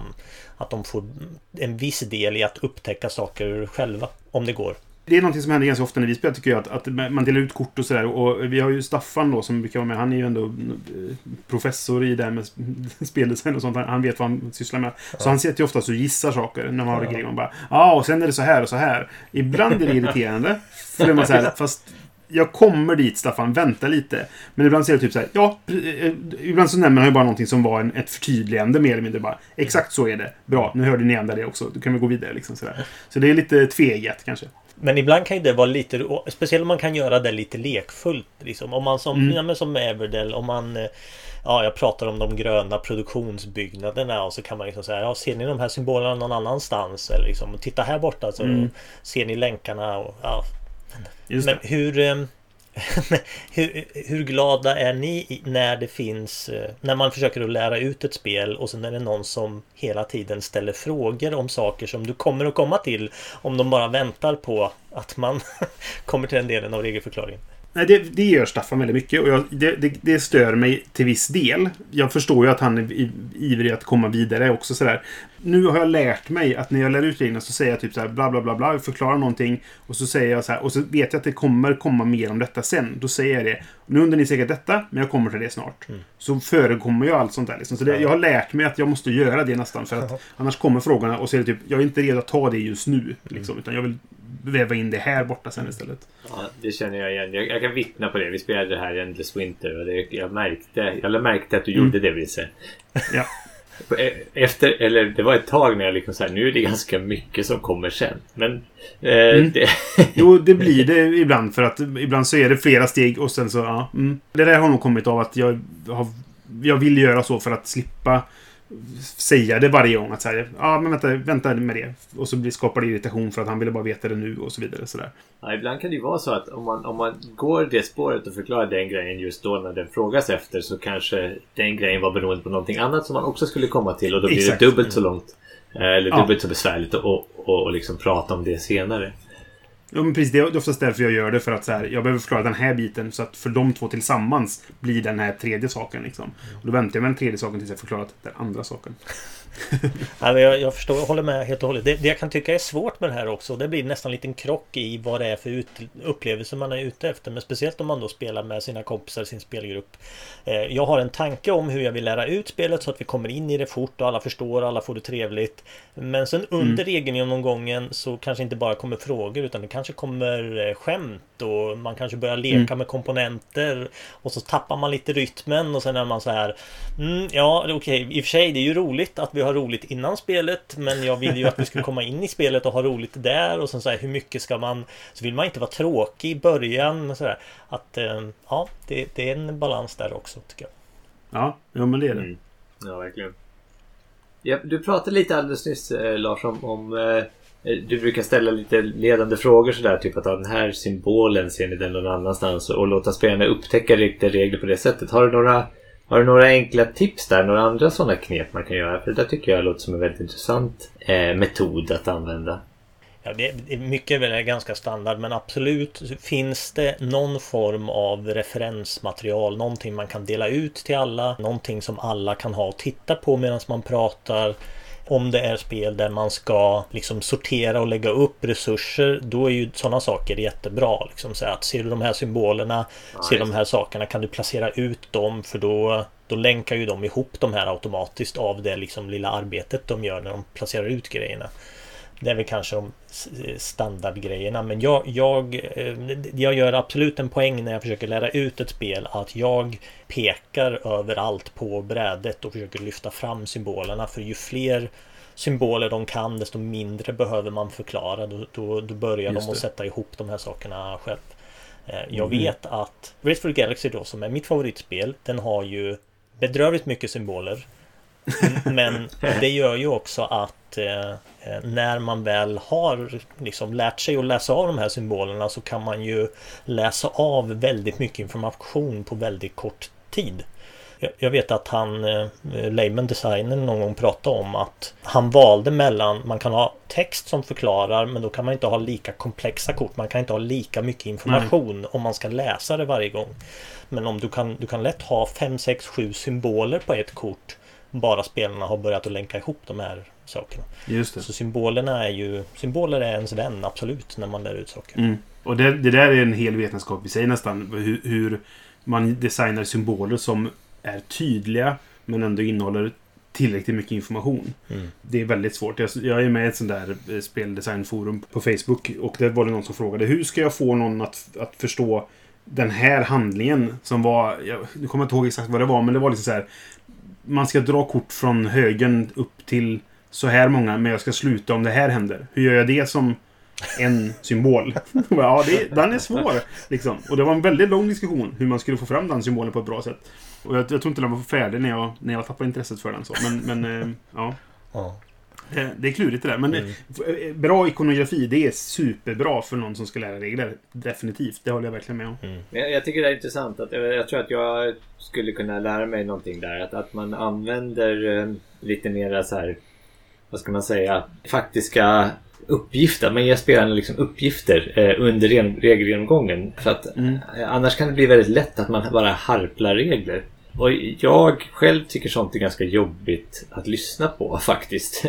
Så att jag kan, när man, om man har en komplex regelgenomgång kan jag zona ut. Men sen har jag då det där att jag tror att på grund av att man är lite erfaren och så om man då spelar en runda eller två så kanske man kommer in i det då även om man missade en Mm. liten bit. Men, men, men om man då blandar in spelarna på något sätt som du, som du säger Lars där så, så, så kanske man minimerar chansen att det händer och också engagerar spelarna lite mer från början. Så det, det, det tycker jag är ett jättebra tips. Det blir lite mer lekfullt också på något sätt. Mm, Tycker jag ibland bättre Ja. stämning om man kan ge dem färgglada fina saker att sortera och fixa med. Och sådär. Vare sig det nu handlar om Wingspan eller Everdell så finns det ju mycket att plocka med. Det är ju en del av upplevelsen.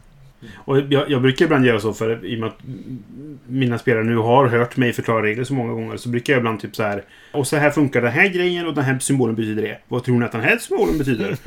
liksom så för att engagera lite grann också så. För att det kan vara roligt bara. Ja. Absolut. Ja, jag, jag känner att jag... Nu vet jag allt. Eh. Allt jag inte visste förut vet jag nu.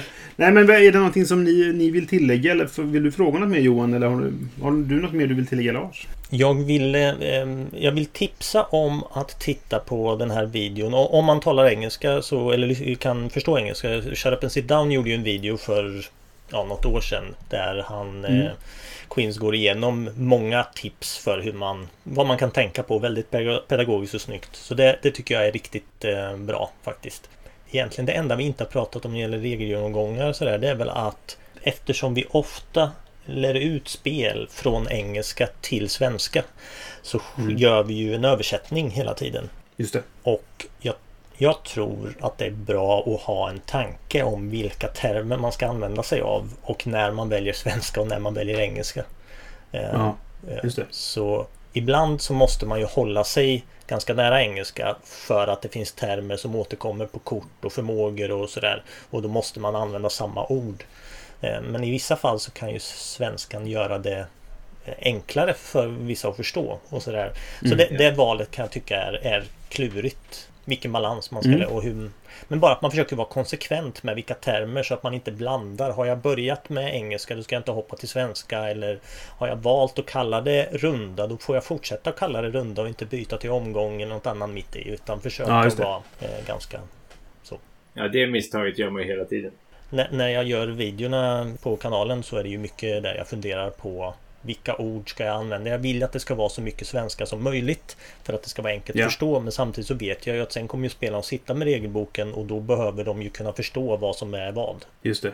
Jag hade en generell fråga. Vi har ju tagit upp den här på många olika småfrågor. Men liksom, och den var liksom, vad är svårigheterna i att lära ut spel? Liksom, var, vilka fallgropar finns det? Och vad är det man ska tänka på när man ja, lär ut ett spel? Jag associerar på en gång till en väldigt lärargrej här nu men man pratar ju ibland om att man kan Egentligen så kan ju inte du lära någon annan någonting. Utan det är bara personen själv som kan lära sig saker. Alltså du kan ju aldrig tvinga någon annan att förstå någonting. Du kan aldrig Nej, liksom, det. Spelar ingen roll hur duktig du är på att förklara saker. Vill inte den här personen ta emot reglerna eller eh, så, så kommer inte det att, att gå. Så att man eh, när man då lär ut spel, egentligen det man gör det är ju att man försöker att presentera reglerna. Man försöker att presentera de här sakerna, man försöker att vägleda. Men jag kan aldrig veta att det, det landar. Jag kan ju bara försöka att göra det så inbjudande som möjligt.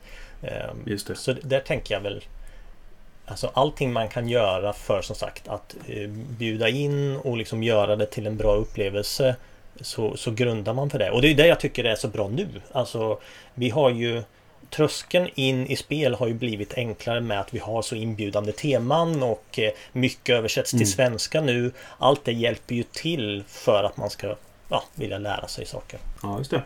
Som en liten avslutande fråga då. Har, har du något sånt favoritspel att lära ut? Som är det, det bästa utlärningsupplevelsen liksom? Ja, det är svårt att svara för, för det är ju liksom det som jag just då tycker är, är roligt. Jag har ju haft nu de senaste tre veckorna så har det ju varit Everdell för det är det som jag har som liksom varit nytt här hemma och som jag fått presentera för många och då har ju det varit jätteroligt. The Crew tyckte jag var fantastiskt roligt innan det just för att det var en twist på saker Ja, nej, så det, det, det är liksom det är kopplat till vad jag brinner för. Liksom. Då är det roligt Ja. att, eh, att göra det. För jag, för jag, jag tänkte lite grann på det före vi, eller när jag skrev ner lite frågor och sådär. Och kom fram till att, att Paladins of the West Kingdom är nog... Det, det är ett riktigt bra spel för mig att lära ut liksom. Ja. Dels gillar jag ju själva spelet. Men jag tror att efter att jag hade spelat det en gång. Nästa gång jag skulle lära ut reglerna så läste jag inte ens regelboken. För att när jag hade spelat en gång själv så... Då, det, allting flödar så bra i det spelet. Att jag, det var väl, jag kunde bara liksom gå igenom hur, vad gör man liksom? Sådär. Och i och med att all, alla saker i det spelet är så här. Det här leder till det här. Och det här leder till det här. Och det är ganska tydligt på spelplanen. För man, ja, man måste kanske ha spelat det för att förstå vad jag menar. Liksom. Men, men eh, det, det gjorde för mig i alla fall att jag kan förklara det, det spelet utan att titta i regelboken. Kanske behöver kolla upp någon liten detalj så här, som att jag som har glömt ifall det var ett tag sedan jag spelade. Så att det, det är en sån gyllene eh, spel att lära ut för mig i alla fall. Ja. Mm. Jag, Jag skulle eh, nog säga Wingspan eller någonting sånt där. Ja. Eh, Men, men jag tror att också det är väldigt starkt eh, hänger ihop med hur roligt man tycker ett spel är. liksom. Ja, ja, det tror jag. Så ens favoritspel är ju mycket roligare för mig Ja. att lära ut än, än ett, ett helt nytt spel. Jo, men så är det ju. Absolut. Eh, Nu, nu har, jag har inte testat Paladins än och det är en, av dem jag ser fram emot att få testa men, men eh, Architect som kom innan eh, är ju också lite som du säger. Det är ju också ett väldigt roligt spel att presentera. Det är fint, det är liksom massa roliga komponenter.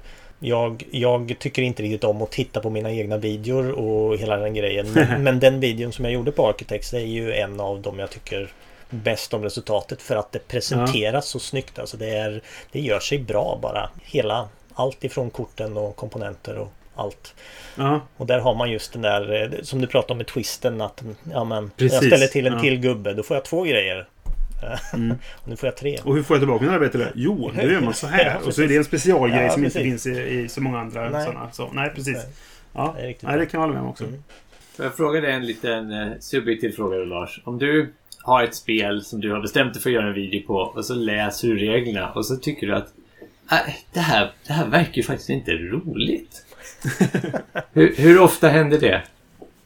Eh, Som tur är så har inte det hänt så många gånger men jag har några videor har jag gjort på spel som jag inte har tyckt om för att jag tänker att det finns någon eh, Ja, att det finns en, eh, ett intresse liksom från allmänheten. Jag eh, men jag har ju tagit medvetet val att jag syns inte på filmerna för att jag vill inte Nej. att det ska handla om mig utan jag vill bara att det handlar om spelen och sen har man nytta av det. Liksom. Det här är en, en hjälp. Eh, och då kommer det, det kommer att bli eh, spel som jag inte tycker om men de är ju mycket slitigare att jobba med. Alltså från Ja. att skriva manus och filma och allt. Det är bara Det är bara liksom någonting att ta sig igenom. Eh, så det, det gör jag för allmännyttan som jag hoppas finns då. Men, nej men det, det har hänt några gånger. Tyvärr. Men det, det är liksom så här, jag känner att själen blöder lite när man måste engagera sig i sånt som Ja. känns Ja. tråkigt. Ja, vi får gå in och kolla och se om vi kan lista ut vilka det Ja är. precis, japp. Det var en kul utmaning. ja precis. Då får man en tävling. Ja. Ja, men precis. Ja, nej men okej. Okej. Tack så mycket för att du ville vara med, Lars, och, och prata om detta. För jag det är ett intressant ämne. Jag tycker det, det du gör är beundransvärt och det ska du ha stor eloge för att du Ja, gör. tack så mycket, vad snällt. Det är en väldigt nytt, nyttig grej du gör. Ja, jag håller med. Jag tycker att det, det är väl värt att gå in på Lars kanal och kolla igenom några videor där. Och det är nästan som att sitta och pilla med komponenterna själv. Det är väldigt, eh, väldigt välförklarat och hög kvalitet på videorna när du liksom highlightar olika ikoner och sånt där som, som jag tycker eh, det funkar bra. Ja, Nej, men det är väldigt välgjort. Och du har en väldigt behaglig röst att lyssna på också. Du har en sån ty typisk radioröst, tror jag man skulle sagt förr i tiden. Det är massa filter bara. Men du har ju lite hjälp också va? Det är inte bara du. Ja, nej absolut. Det, det har vi inte varit inne på men eh, nej, jag har, eh, det är flera både i familjen och vänner som eh, har fått låna ut sina röster. I perioder. Eh, och jag har Mm. också vänner som hjälper till med ja, lite allt möjligt runt omkring. Det är bland annat en kompis som har gjort all mus- musik som finns i alla filmer. Mm. Så det är, nej, så det, är- det är ett eh, projekt liksom så här. Det, är- det är roligt också när man kan ta in eh, människor runt omkring. Ja, men absolut. Ja. Vad, vad, om man säger så, vad, vad är din drömmen då? Vart vill du att det här ska ta vägen i framtiden? Ja, om man tar liksom den slutdrömmen det är ju att som sagt att det här är standard att när eh, ja, nå- något företag bestämmer sig för att nu ger vi ut ett spel på svenska eh, då vill vi också ha en video till det samtidigt. Då ska det liksom, det ska Mm. vara industristandard. Det är ju fortfarande så här. Det här är ju min eh, hobbygrej. Liksom. Det är det här jag gör Mm. på helgnätterna. Sådär. Just det. Och jag försörjer mig som lärare. Jag, jag hoppas ju... Men allting som jag har producerat det är filmat med min telefon. Det är liksom med den datorn jag har haft i fyra år. Alltså det, allting är ju det jag har omkring mig som jag liksom försöker jobba. Det hade ju varit roligt om det gick att få det här till en sak som man, man skulle kunna kanske inte försörja sig på men i alla fall ja, på något sätt uppgradera Ja, ett extra utrustning. Ja, ett extra knäck och att det här ska liksom kunna leda till att jag Mm. faktiskt kan skaffa en riktig kamera och att jag kan göra det här gå ännu en nivå till för att det ska se professionellt ut. Jag, Mm. jag tycker att hobbyn förtjänar att det ska finnas sånt här på svenska också och jag Mm. tror att det är en, en hjälp. Jag tror det. Absolut. Ja, verkligen. Ja, men det, det, det, är verkligen. Du, du, gör en, en, eh, du gör hobbyn en tjänst, kan man väl säga. Ja, tack så mycket. Och eh, som sagt, tack för att du ville vara med. Är det så att eh, folk har, har frågor till dig eller sådär så kan de väl skriva det som kommentarer på de vanliga platserna så kommer vi vidarebefordra det. Eller om du eh, ser det också så kan eh, det är väl kul att få interagera lite grann med folk också. Absolut. Ja, nej, men det finns ju kontaktuppgifter i, på kanalen och på Facebookgruppen och sådär. Så Ja, precis. Du har en Facebookgrupp ska vi säga också eh, för Lär dig spela-kanalen som man kan gå med i. precis. Och ett Instagramkonto också finns det så att man kan se vad, vad som Just det. kom den här veckan också. Så man kan Ja, precis. Du har ju de här roliga eh, rebusgrejerna som, eh, man- som man kan gissa vad som kommer komma. Ja precis, det är också en, eh, det, det är en kompis som sköter Instagramkontot som gör de där gåtorna. Så det är inte Okej. jag som ligger bakom det. Utan Nej, nej, det, okej. Ja, som sagt, jag, jag, jag har många snälla vänner som hjälper till på olika sätt. Här. Så jag, jag producerar och fokuserar på filmerna och sen så har jag människor Mm. runt omkring som fyller på. Det är precis så det ska vara tycker jag. Ja, det tycker jag också. Det fyller, Ja. helt klart. Ja, det låter, låter bra. Okej, då tackar vi för besöket och så går vi vidare till nästa programpunkt. Med en liten trudelutt. Ja.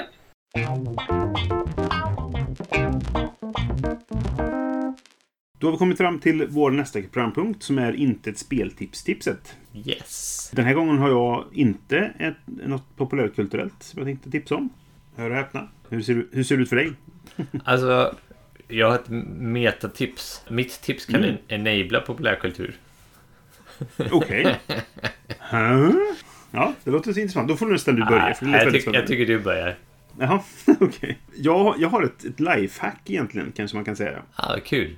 Och det, och det kan vara så att jag sparkar in öppna dörrar nu för att folk bara ja, det fattar vi väl att det är väl enkelt sådär. Och det, det är väl också så att just nu i rådande tillstånd då med pandemi och många som jobbar hemma så är inte det här det bästa tipset just nu. Men det kan vara tips för framtiden eventuellt. Mm. Är du en av de här som brukar störa dig på att Postnord säger att de lämnar paket till dig fast eh, du, du inte var hemma så nu får du hämta det på en, ett postombud istället?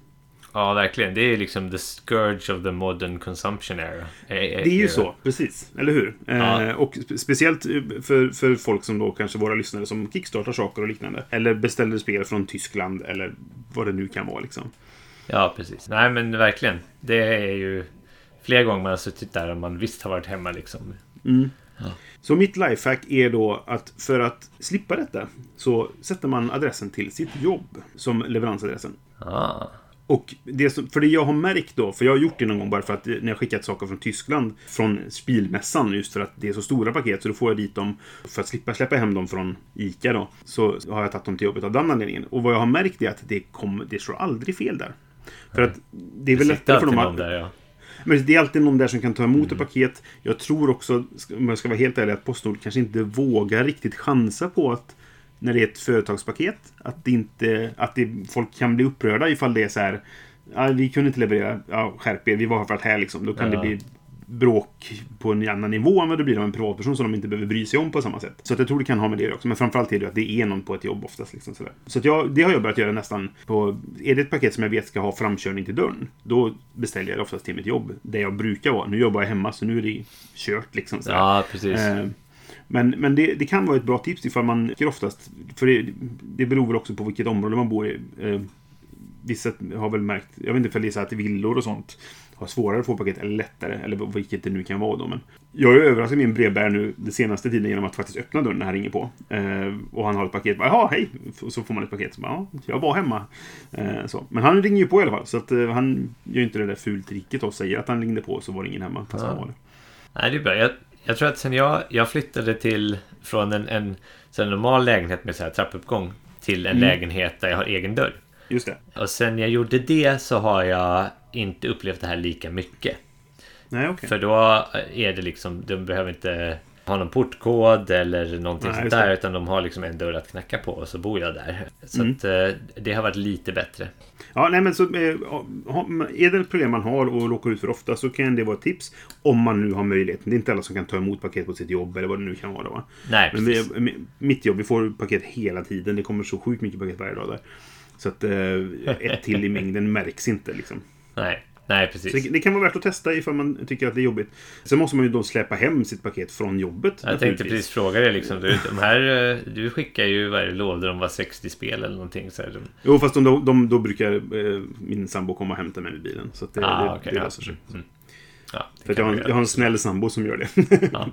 alltså det, är- det, är, det är dagens, eh, eh, inte ett speltips-tips som är ett lifehack då. Mm, Inte, ja, men det, är- det är ett bra tips. Det är, det är ett sånt där, om, om, om ens jobb tillåter det så är det ju en helt Mm. klart eh, möjlighet. Liksom. Så det kan ju vara bra att kolla också ifall det är okej att göra så. Liksom. Jag Ja, har ja. ett paket till exempel nu då som jag hade angett min jobbadress för länge sedan och sen skickar de det. Så nu har jag ett paket som ligger på jobbet som jag inte åker till. Ja, just det. Eh, och då är det lite jobbigt istället. Men det, ja. det löser sig. Nåväl. Mitt tips, och det här, det här börjar från min tid när jag bodde i England och jag Okej. upptäckte allt content som, som BBC hade. Mm. Alltså typ eh, deras motsvarighet till SVT, men de gör så mycket mer. De gör ju så mycket mer. De gör det på ett sån större skala så att jag tycker att deras produktionskvalitet är så väldigt hög. På den sport de gör, på de, på de program de gör och såna här Det grejer. finns väl lite mer pengar kanske där eh, än vad det Ja. gör i SVT. Precis. Är BBC public service? Ja, Okej. Eh, men eh, då så eh, finns det en... eh, Men, men så, så sitter man ju sådär... Man måste ju vara i England för att liksom till exempel se på deras iPlayer eh, där man kan titta på, på TV liksom on demand, deras version av SVT Play. Just det. Men mitt tips är deras app som heter BBC Sounds. Okej. Det är deras så kallad World Service. Så all, all content där är liksom okejad att liksom sända ut till folk som inte är i, i eh, Storbritannien. Och där kan man hitta typ mycket ja, podcaster och radioprogram framförallt då i, eh, i deras utbud. För att det är ju en audioapp då ska, ska tilläggas. Ja, just det. Och den har jag upptäckt av två anledningar nyligen. Då. Den ena är en podcast jag tipsade dig om Brisse som heter The Lovecraft Investigations. Just det. Och det är alltså en BBC-producerad podcast eh, där man har tagit Lovecrafts historier och liksom knådat om dem lite och satt i nutid. Mm. Jag ska inte säga mer än så för den kanske blir ett eget tips i sig. Men den är jättebra. Ja, den är väldigt bra faktiskt. Men sen då i brist på engelsk sport. Det- jag brukar alltid se på fotbollen till exempel när jag bodde i England. Så, så kan jag istället lyssna på deras radiokanal där de sänder matcherna live. Eh, genom Ja, okej. den här appen. Eh, så BBC Radio 5 då. De har alla sina radiokanaler i den här appen då. Gammal helig sportradio liksom. Ja, precis. Sportradio, verkligen. Så det, så det är eh, Love, Lovecraft-podden som är liksom fiction och så sportradio. Och sen en tredje grej som jag börjat lyssna på nu också med det amerikanska valet som pågår just nu då, då eftersom eh, det sitter en rövhatt där. eh, så finns det en, en podcast också som heter The Americast. Där Okej. de pratar då, alltså BBC-korrespondenterna pratar om vad som händer i amerikansk politik just nu. Eh, och, Ja, just de, och de har avsnitt i veckan på det. Mm. Så den typen av content kan man hitta där då. Ja. Och jag, jag, jag, typ, jag hittar mer och mer där som jag tycker, tycker är riktigt bra. ja, men bra tips. Det är mitt tips. BBC Sounds, kolla in den. Apropå amerikanska valet, såg du när eh, Rudy Giuliani, när det läckte sån här alien black oil från honom? Ja just det, precis. Alien Black var, Oil det, ja. Det var min första tanke när Ja. jag såg det. Från X-Files. ja verkligen. Det är han och Krychek. Japp, precis. Ja.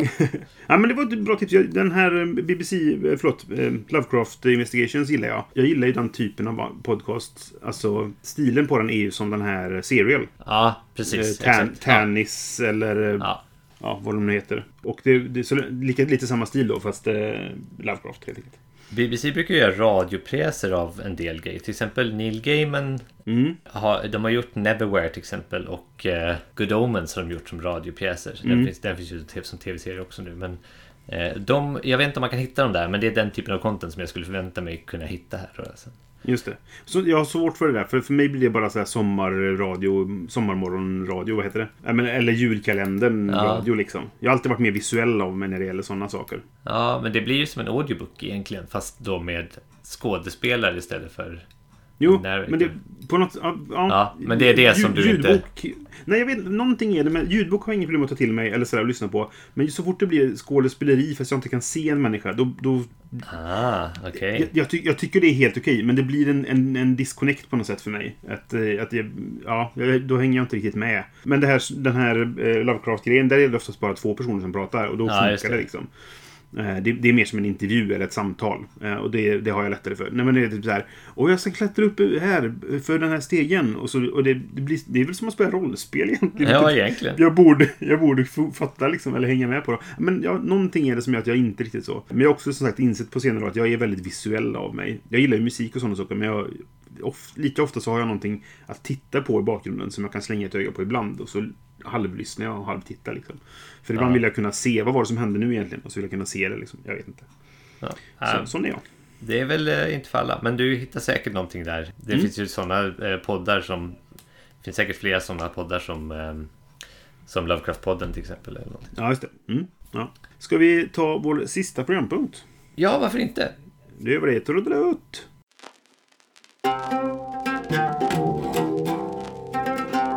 Och som vanligt är vår sista programpunkt Vad ser vi fram emot att spela?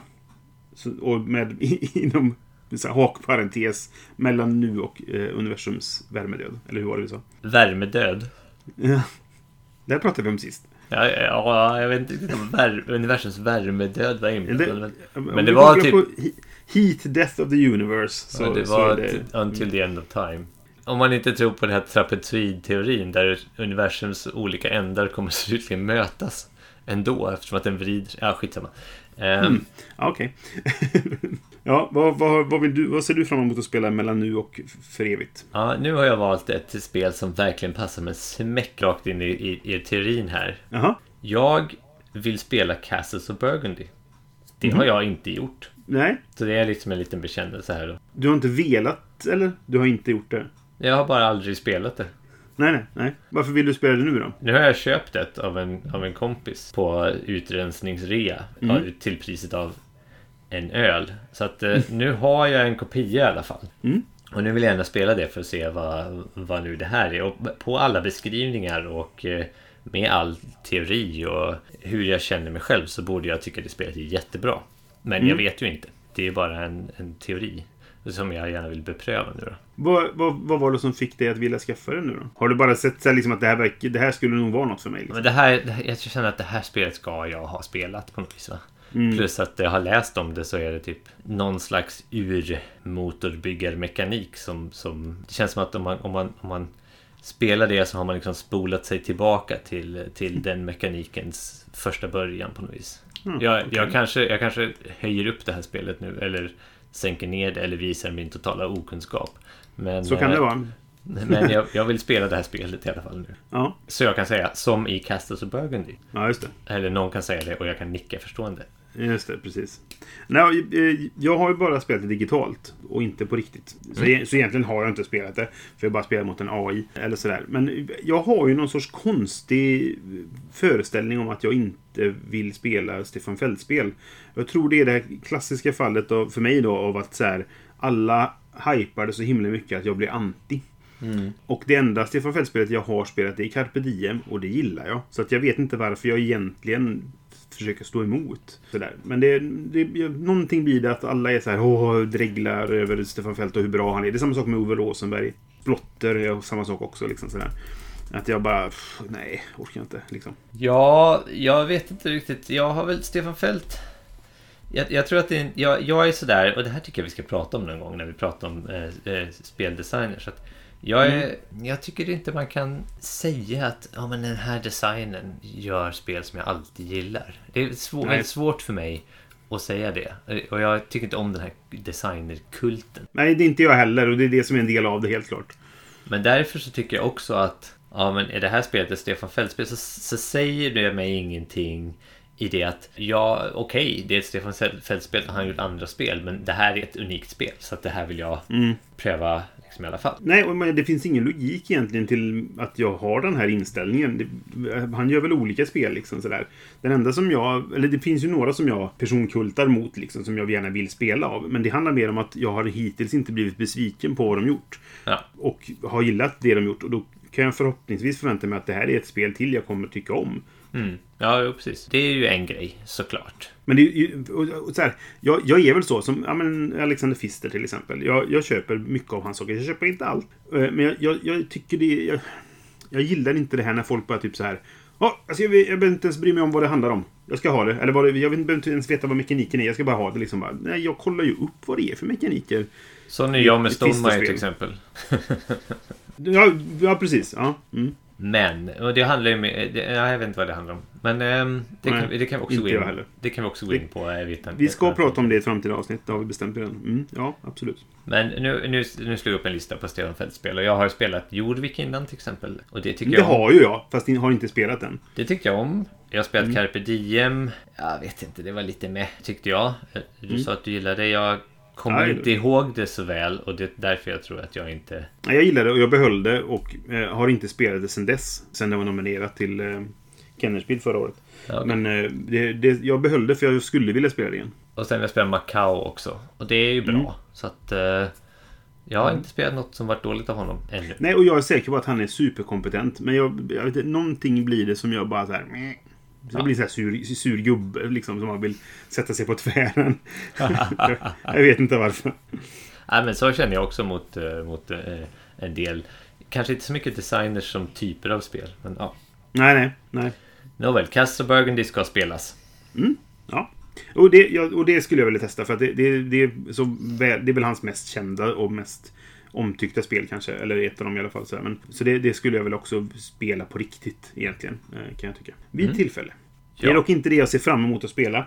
Och eh, jag tänkte på detta nu inför att vi skulle spela in och jag skulle skriva ner någonting som är det jag ser fram emot att spela. Att den listan är gigantisk just nu. För att jag har inte spelat på jättelänge. Och sen är det ju också det här att det är så många spel som jag måste spela inom citationstecken för recension. Och så finns det en hög med spel som jag vill spela för att de har jag valt att köpa själv eller beställt eller kickstartat eller vad det kan vara. Liksom då, va? Eh, så att, eh, jag skulle kunna räkna upp jättemycket saker som är på den här listan. Jag, skulle, alltså, jag fick expansionen till It's a wonderful world. Den skulle jag vilja testa. Jag fick expansionen till alltså, nya Wingspan, eh, Oceania expansionen skulle jag vilja testa. Viscount of the West Kingdom. Men det sa jag förra avsnittet så det behöver jag inte säga nu. Och mer och mer och mer eh, sådär liksom. Så att, eh, det är en lång lista egentligen. Men ska jag välja ett spel som jag ska prata lite mer om. Jag, jag är nästan benägen att säga vilket jävla spel som helst på mer än två personer eftersom att Ja, ja. jag har inte spelat fysiskt med folk sedan i januari nu på grund av pandemin. Liksom, så att, Nej, precis. Ja. har, jag har ju gjort det fram tills... eller jag ska säga pandemi och småbarn. Ska jag säga. Ja, men precis. Jo, det är väl en kombination. Ja. Men Förlåt. det, det, det, det Ja. jag tänker prata lite mer om, det är ett spel som heter Furnace. Just det, Och- det ryska spelet. Precis. Det är ett spel från Hobbyworld som är en rysk utgivare som jag har haft ögonen på ett tag. För att jag skrev en artikel till dem om det i Phoenix. Att, att det, det är någonting... Det är något i vattnet hos ryssarna. Alltså så här, för de, de... Deras sätt att designa spel och nu... Jag, jag, jag kan ju säga så här. Jag vet inte ens om jag har... Om det här är samma designers. Vissa av dem tror jag är det. Men, men det är någonting är det som, som de tänker utanför lådan. Eller de, de ser lådan på ett annat sätt. För det, det är väldigt intressant, tycker jag. Många eh, spel som är från ryska utgivare som är ganska annorlunda från vanliga spel, om man säger så. För man, så här, du, du, man kan ändå se så här att ja, men ett nytt Eurogame, då vet du lite grann vad du ska förvänta dig. Men i många av de här spelen så har jag tyckt att så här, jaha, nu, det där var något som jag inte sett tidigare. Eller det där var lite en annorlunda variant av det här liksom. Med Ja. spel, ja, men säg som Viceroy, Golden Ja. Sail som vi spelat. Spyfall är ju ett ganska annorlunda sätt att göra social deduction på ifall man vill ha det då. Det här Sunflower Valley är ett väldigt annorlunda roll and write. Det är ett roll and write men det är nog det elakaste roll and write jag någonsin spelat. Med väldigt gulligt tema samtidigt liksom. Så det, det är intressant på det sättet. Och Furnace eh, är jag nyfiken på då. Dels av den anledningen och dels för att det ser så snyggt ut. Det är, det är nog det snyggaste omslaget jag sett på ett spel. Jag, On Mars slängde iväg igen. Du är, det är- du är inte på topp längre liksom. Oj då, en ny, ny tronskifte där. Ja, förstår. Ja, men faktiskt då.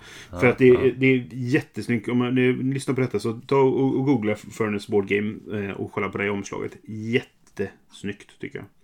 Och så verkar det ett intressant spel också. Kortfattat vad det är så är det liksom att man är någon sorts industrimagnat på 1800-talet. Och du bjuder på saker. Det är ett, ett budgivningsauktionsspel. Där du har fyra stycken bjudmarkörer. Jag höll på att säga mynt, men det är inte mynt. För mynt är poäng i det här spelet. Eh, så man kan få mynt för att göra saker, men då är det bara, det används bara som poäng. Men du har fyra bjudningsmarkörer som är markerade 1, 2, 3, 4. Och så finns det sju kort eller vad det kan vara. Det kan vara så att det är baserat på antalet spelare också. Jag har ju sagt inte spelat det nu då. Och på din tur så lägger du en av de här markörerna på ett kort. Och du får inte lägga samma färg, alltså din egen. Du kan inte lägga två brickor på samma kort. Och du kan inte lägga samma valör som redan ligger på ett kort.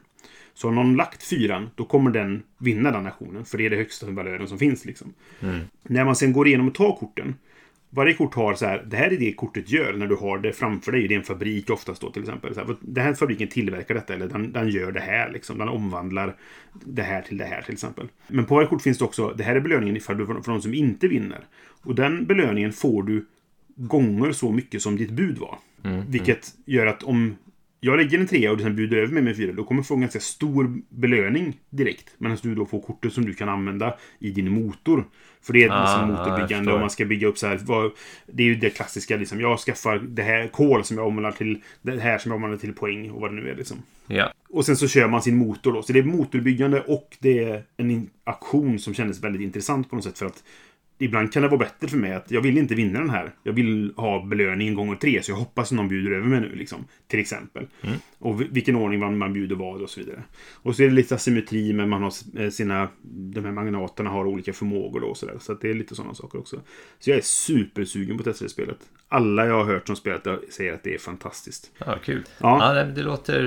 eh, Och hur har du fått tag på det här då? Jag fick ett recensionsex. Ja, okej. Där ser man. Det tog, det tog eh, nästan två månader att komma hit från Ryssland.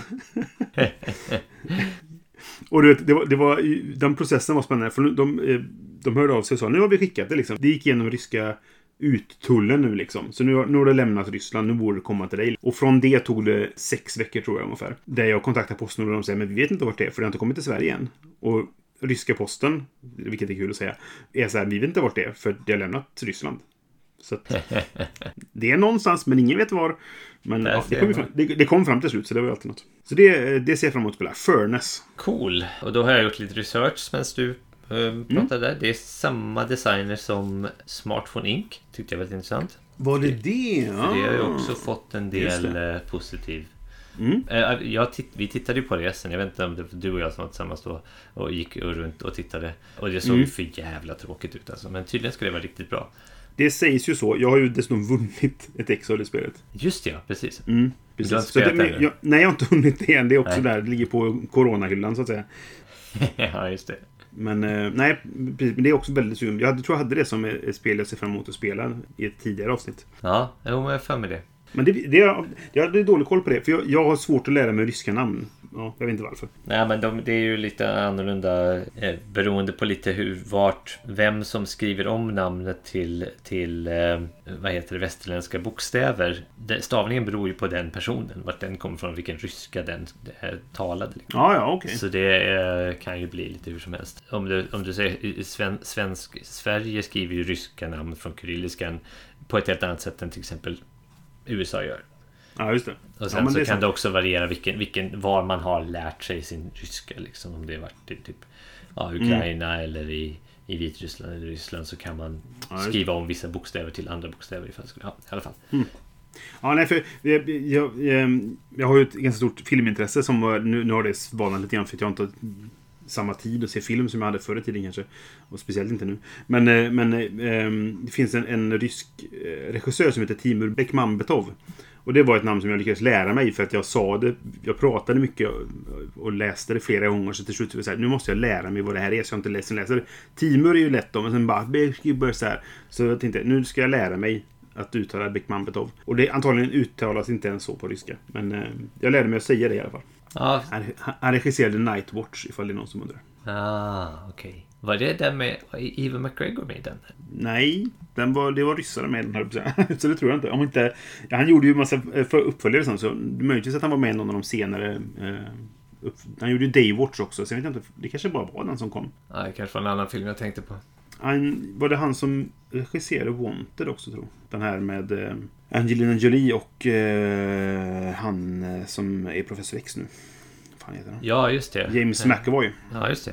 Den tror jag har sett och jag tror inte den var jättebra. Nej, den är... Wanted är ju också baserad på en serietidning. Just det. Som Just är det. jätteannorlunda mot hur... Ja, det är Beckman Betov som har regisserat den. Ja. Eh, serietidningen och, och, eh, och eh, filmen är extremt olika. Ja. Serietidningen handlar mer om att det, det är superhjältar och sånt. Och eh, superskurkarna har delat upp världen mellan sig. Och de har ett så här syndikat, typ. Eh, Det är det som är den onda organisationen, typ. Och det finns... En av dem har en livvakt som är ett bajsmonster. Ja. Så, Där ser man. ni Ja, läsa mer om det om ni vill. Ja, tillbaka till spelens värld. Eh, så så eh, Furnace då, då, om ni som jag nu vill få tag på ett Furnace så står det att det kommer en engelsk version under 2021 från Arcane Wonders. Så, eh, De har väl den amerikanska distributionen då. Jag, jag följer ju Hobbyworld nu då på Facebook eh, och sådär. De lägger upp va, nästan varje dag känns det som. Att det är ett nytt språk som det ska släppas på. Liksom. Jag tror de har franska och spanska och italienska och japanska och tyska och engelsk och rysk då utgåva hittills i alla fall. Jag tror nio språk tror jag det var. Jag vet inte hur många jag sa nu. Men det, jag tror nio språk har de fått översatt hittills. Så att det, det har ju blivit en hit för den ens kommit nästan. mm, ja, men det står här en lista av International Publishers. Det är nio stycken. Ja. ja cool! Bra! Du, nu gjorde du mig sugen på att spela det också. Yes, vi får se när vi kan göra det. Det kanske går att hitta Ja, på, på någon tabletop eh, Ja, digital variant. Ja, Så. vem vet. ehm, ja, men eh, ja, Bra. det var väl det vi hade att säga i det här avsnittet. ja, Vi tackar Lars igen för att han ville ställa upp och eh, vara med och prata om att lära ut spel. ja. Det är vi jätteglada för. Mm, Att han var Det med var oss. väldigt, väldigt trevligt. Och tack för att ni lyssnat, som vanligt. Vi eh, finns på diverse sociala medier på Facebook och på Instagram om man söker på spelradio. Vi finns även på vår sida då, spelradio.se, där man kan lyssna på avsnitt och sådana saker. Vi finns på Spotify. Vill man höra av sig till oss så kan man göra det på alla de kanalerna, utom möjligtvis Spotify då. Men man kan skriva till oss på, på Facebook och Instagram och på vår hemsida som kommentarer till avsnitt och sånt där. Eller så kan man mejla på brisse.spelradio.se eller johan.spelradio.se. Yes. Ja, och som vanligt musiken är gjord av Robin Landahl. Jag sa fel, jag sa hans gamla ogifta eh, efternamn förra gången. Men Robin Landahl heter han nu för tiden. Ja, bra. Hej då! Hej då, tack för att ni lyssnar.